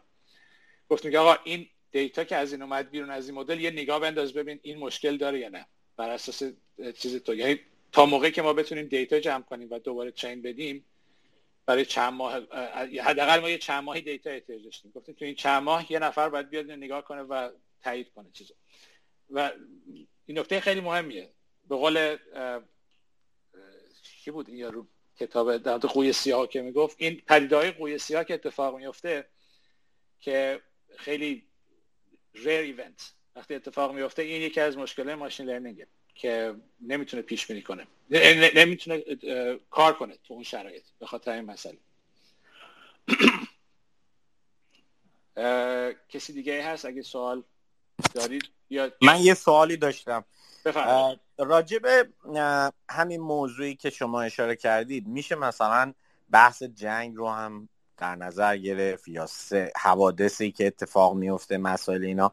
یعنی می‌تونیم این اینجوری بگیم که توی سیستم هایی که به بلوغ اینجوری بگم توی مدل ها یا سیستم هایی که به بلوغ کافی رسیدن already feature مربوط feature ی دارن که related با جنگ feature ی دارن که already connect به بلایای طبیعی وضعیت هوا feature ی دارن مربوط به اتفاقات سیاسی و اینها هست یا نه. همه با یه مدلی شروع کردن بعد میرن جلو بعد اگه اتفاقی میفته به قول شما یه نفر متخصصی رو میگن که خب بیا بشین حالا ما مستقیم اینو نمی‌خوایم بفرستیم باش تصمیم گیری کنیم. مثلا نگاه کنه یه متخصص بعد بده بیرون بعد حالا بر اساس شرایط جدید که train کردیم شاید بخوایم مثلا یه feature جدیدی اضافه کنیم یا data های جدیدی داشته باشیم که بتونه تصمیم گیری های مدلمون بهتر باشه. حالا من میگم بعد تو من بگم. بگو تو اول بگو بعد من. باش. آره. ببین اگر که تو یه همچین مدلی داشته باشی که همه چی رو توش ببینی که یه مدل خیلی سنگین نشدنی داره که کنسله خب؟ و بعدم یه سری اتفاقات مثلا موقت ممکنه دو ساله سه ساله بیاد. توی مثلا یه باز پنج ساله مثلا ممکنه اثر نداشته باشه. و اینکه تو همیشه لزوما این رو بعدا لحاظ کنی تو ترینینگت هم توی حالا مدل های مختلف ممکنه بهینه نباشه ممکنه هم باشه ها؟ یعنی خیلی به صورت مسئله و نوع data و بستگی داره. ولی یکی از approach هایی که می‌تونه یکم اصلاح کنه توی حالا اتوماسیون ML اینه که بیای مدل های مختلف دیگه ای رو که مثلا میاد مثلا مدلی هست با error analysis در آورده که فلان مدل رو می‌تونم استفاده بکنم مثلا واسه اصلاح این credit score ه بیا یه weight ی بذاری بین این دوتا مدل یا input اون مدل رو بگیری بدی به این یکی مدل. از این کارا بکنی که وزن مدل خیلی سنگین نشه و شاید هم یه وقتی خواسته بخوای خاموشش کنی. کل کار مثلا ده سالت رو خراب نکنی. خب؟ و خیلی بستگی داره به data ت خیلی بستگی داره به مدل و با این حال مثلا با روش های مختلفی میشه این کارو کرد. یه جاهای permanent میاریش تو سیستم یه جایش هم نمیاری. انشالله مدل می‌کنی. بسیار عالی. اون یکی علی. آقای امیری. بله. من می‌خوام حال دکن این جوابی که شما دادید. من می‌خوام یه زاویه کاملا متفاوت به این قضیه نگاه کنم. ببینین ما حالا وقتی که به تئوری نگاه می‌کنیم فرض کنیم data ی بی نهایت هم مثلا داشته باشیم و computation بی نهایت هم بتونیم انجام بدیم. و بیم واقعا مهم نیست می‌تونیم مثلا مدلمون رو 10 دقیقه run کنیم و مدلمون طول بکشه اجرا شدنش. هیچ اتفاق بدی نمیافته. بیایم اینطوری نگاه کنیم که اصلا چه اتفاق بدی می‌تونه بیفته کنارش؟ یکی همون بحثیه که شما گفتین که یه مدل یه data یی می‌ذاریم data میاد. یه مدتی خوبه بعد data میره data به درد نمی‌خوره ازش از دست میده. skew داریم اینا هست. یه جنبه. یه جنبه دیگه حال من و پرانتز باز کنم. من از نگاه اقتصادی خودم آدم چپی می‌دونم. پرانتز بسته اون بحث انصاف و حالا fairness یا ترجمه فارسی قشنگش چی میشه؟ مثلا بگیم منصفانه عمل کردن مدلمون خیلی مسئله مهمی میشه. پس شما شروع کنید دونه اضافه کنین. من مثلا خود 20 سال پیش 25 سال پیش پس اگه کسی می‌گفت من گی هستم مدل به سرعت گفتن که آقا تو حق بیم مثلا بیمت خیلی زیاد میشه چون ایدز می‌گیری رفتار بد داری فلان خطرناکه اصلا آدم مریضی هستی فلان از این حرف. اینا رو دونه اگر نگاه کنیم و فکر feature اضافه کنیم یواش یواش خب آزمایش ژنتیک وجود داره. می‌تونیم حدس بزنیم که این بچه که امروز به دنیا اومد در سن سی سالگی بیماری قلبی می‌گیره پس اصلا بیمش نکنیم و و و اینا خیلی می‌تونیم اضافه کنیم بهش. خب اگه خیلی خیلی feature اضافه کنیم اتفاقی میفته مدلمون اولا بسیار حساس میشن به اتفاقات روزمره. حتی اتفاقات فرهنگی مثل اینکه یه زمانی گی بد بوده حالا گی بد نیست. و از اون طرف هم مدلمون شروع کنه همون zip code ه رو نگاه کنه سیاه پوست بودن طرف نگاه کنه نژادش مهاجر بوده مهاجر نبوده نگاه کنه. برای همین خیلی وقت هم شرکت بیمه به دلایل اقتصادی هم دولت ها به دلایل فرهنگی و اجتماعی سعی می‌کنن بخواد اون پارامتر انصاف و fairness وارد مدل کنن. و یه سری از feature ها خود به خود به همین دلیل هست میشه. حتی خیلی وقت feature که فکر می‌کنیم feature بدی نیستن وقتی عمیقا نگاه کنیم که این feature هستن که تبعیض بین موجود آدمای مختلف قرار میدن. و تبعیضم ته ته داستان از سود کمپانی کم می‌کنه. چند نگاه اول ما میگیم سیاه پوسته چون مثلا جرم بیشتر انجام میده. پس خطرناکه بیمه بیشتر ازش بگیریم چون امکان به زندانی امکان کشته بشه توی درگیر مسلحانه ولی اینا اگه عمیقا نگاه کنیم ببینیم که اگه پارامتر سیاه پوست بودن رو وارد مدل کنیم از سود کمپانی بیمه هم حتی کم می‌کنه برامون.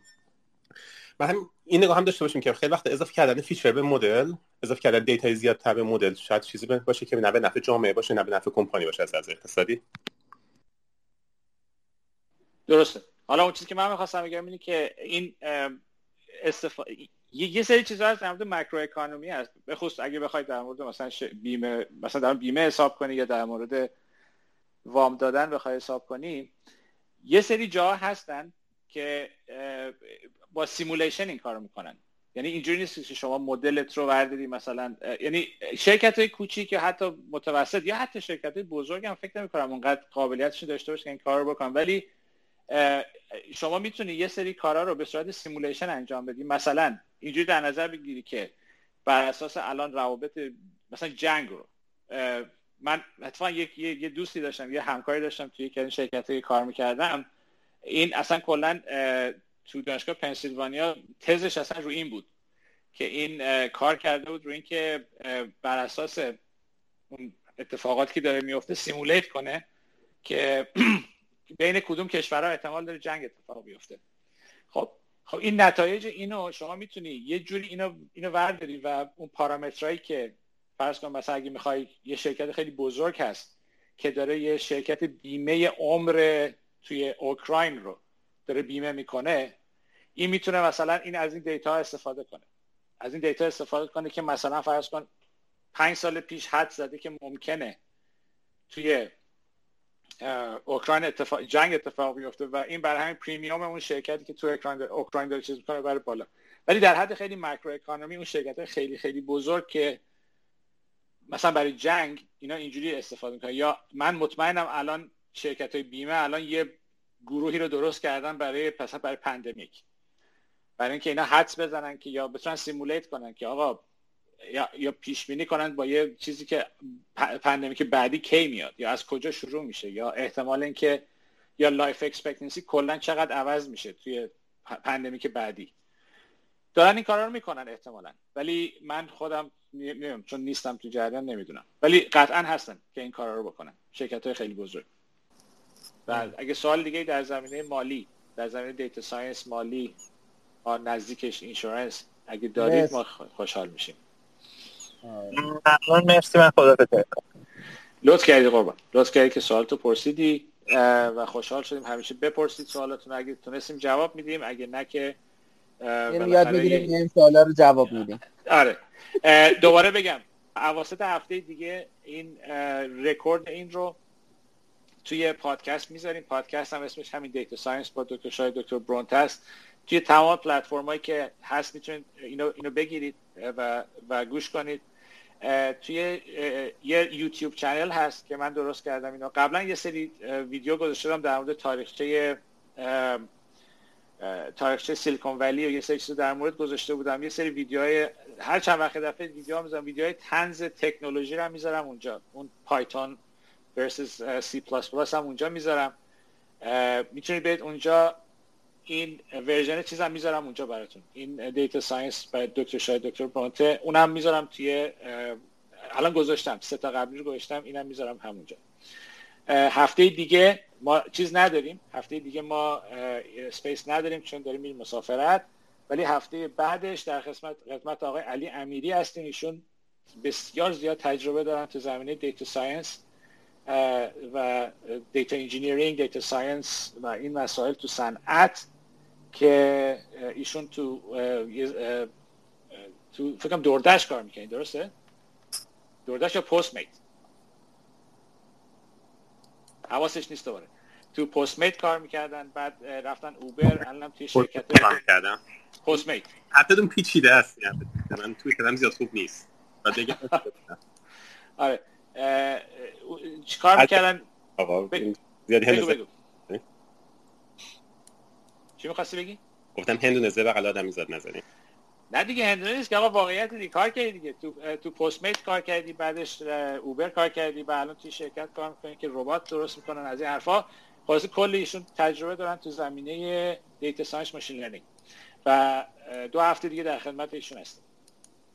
اگه سوالی نیست برید نهارتون رو بخورید شامتون رو بخورید و اونایی که دارن پادکست رو الان گوش میدن برید هر کاری دیگه دوست دارید بکنید بعدش. من هم خدافزی می‌کنم و امیدوارم که وقت همه بخیر باشه و همیشه خوشحال باشیم.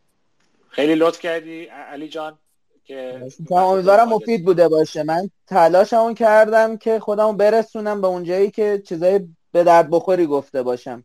بسیار مفید بود. اگه سوالی هم دارید همین زیر همین space که ضبطش هست اینجا سوال بپرسید من ریتویت می‌کنم یا که بقیه هم ببینن یا خود آقای مهندس تولایی هم جوابتون رو میده. بسیار عالی. خیلی لطف کردید و خدا حافظ همگی. خدا حافظ.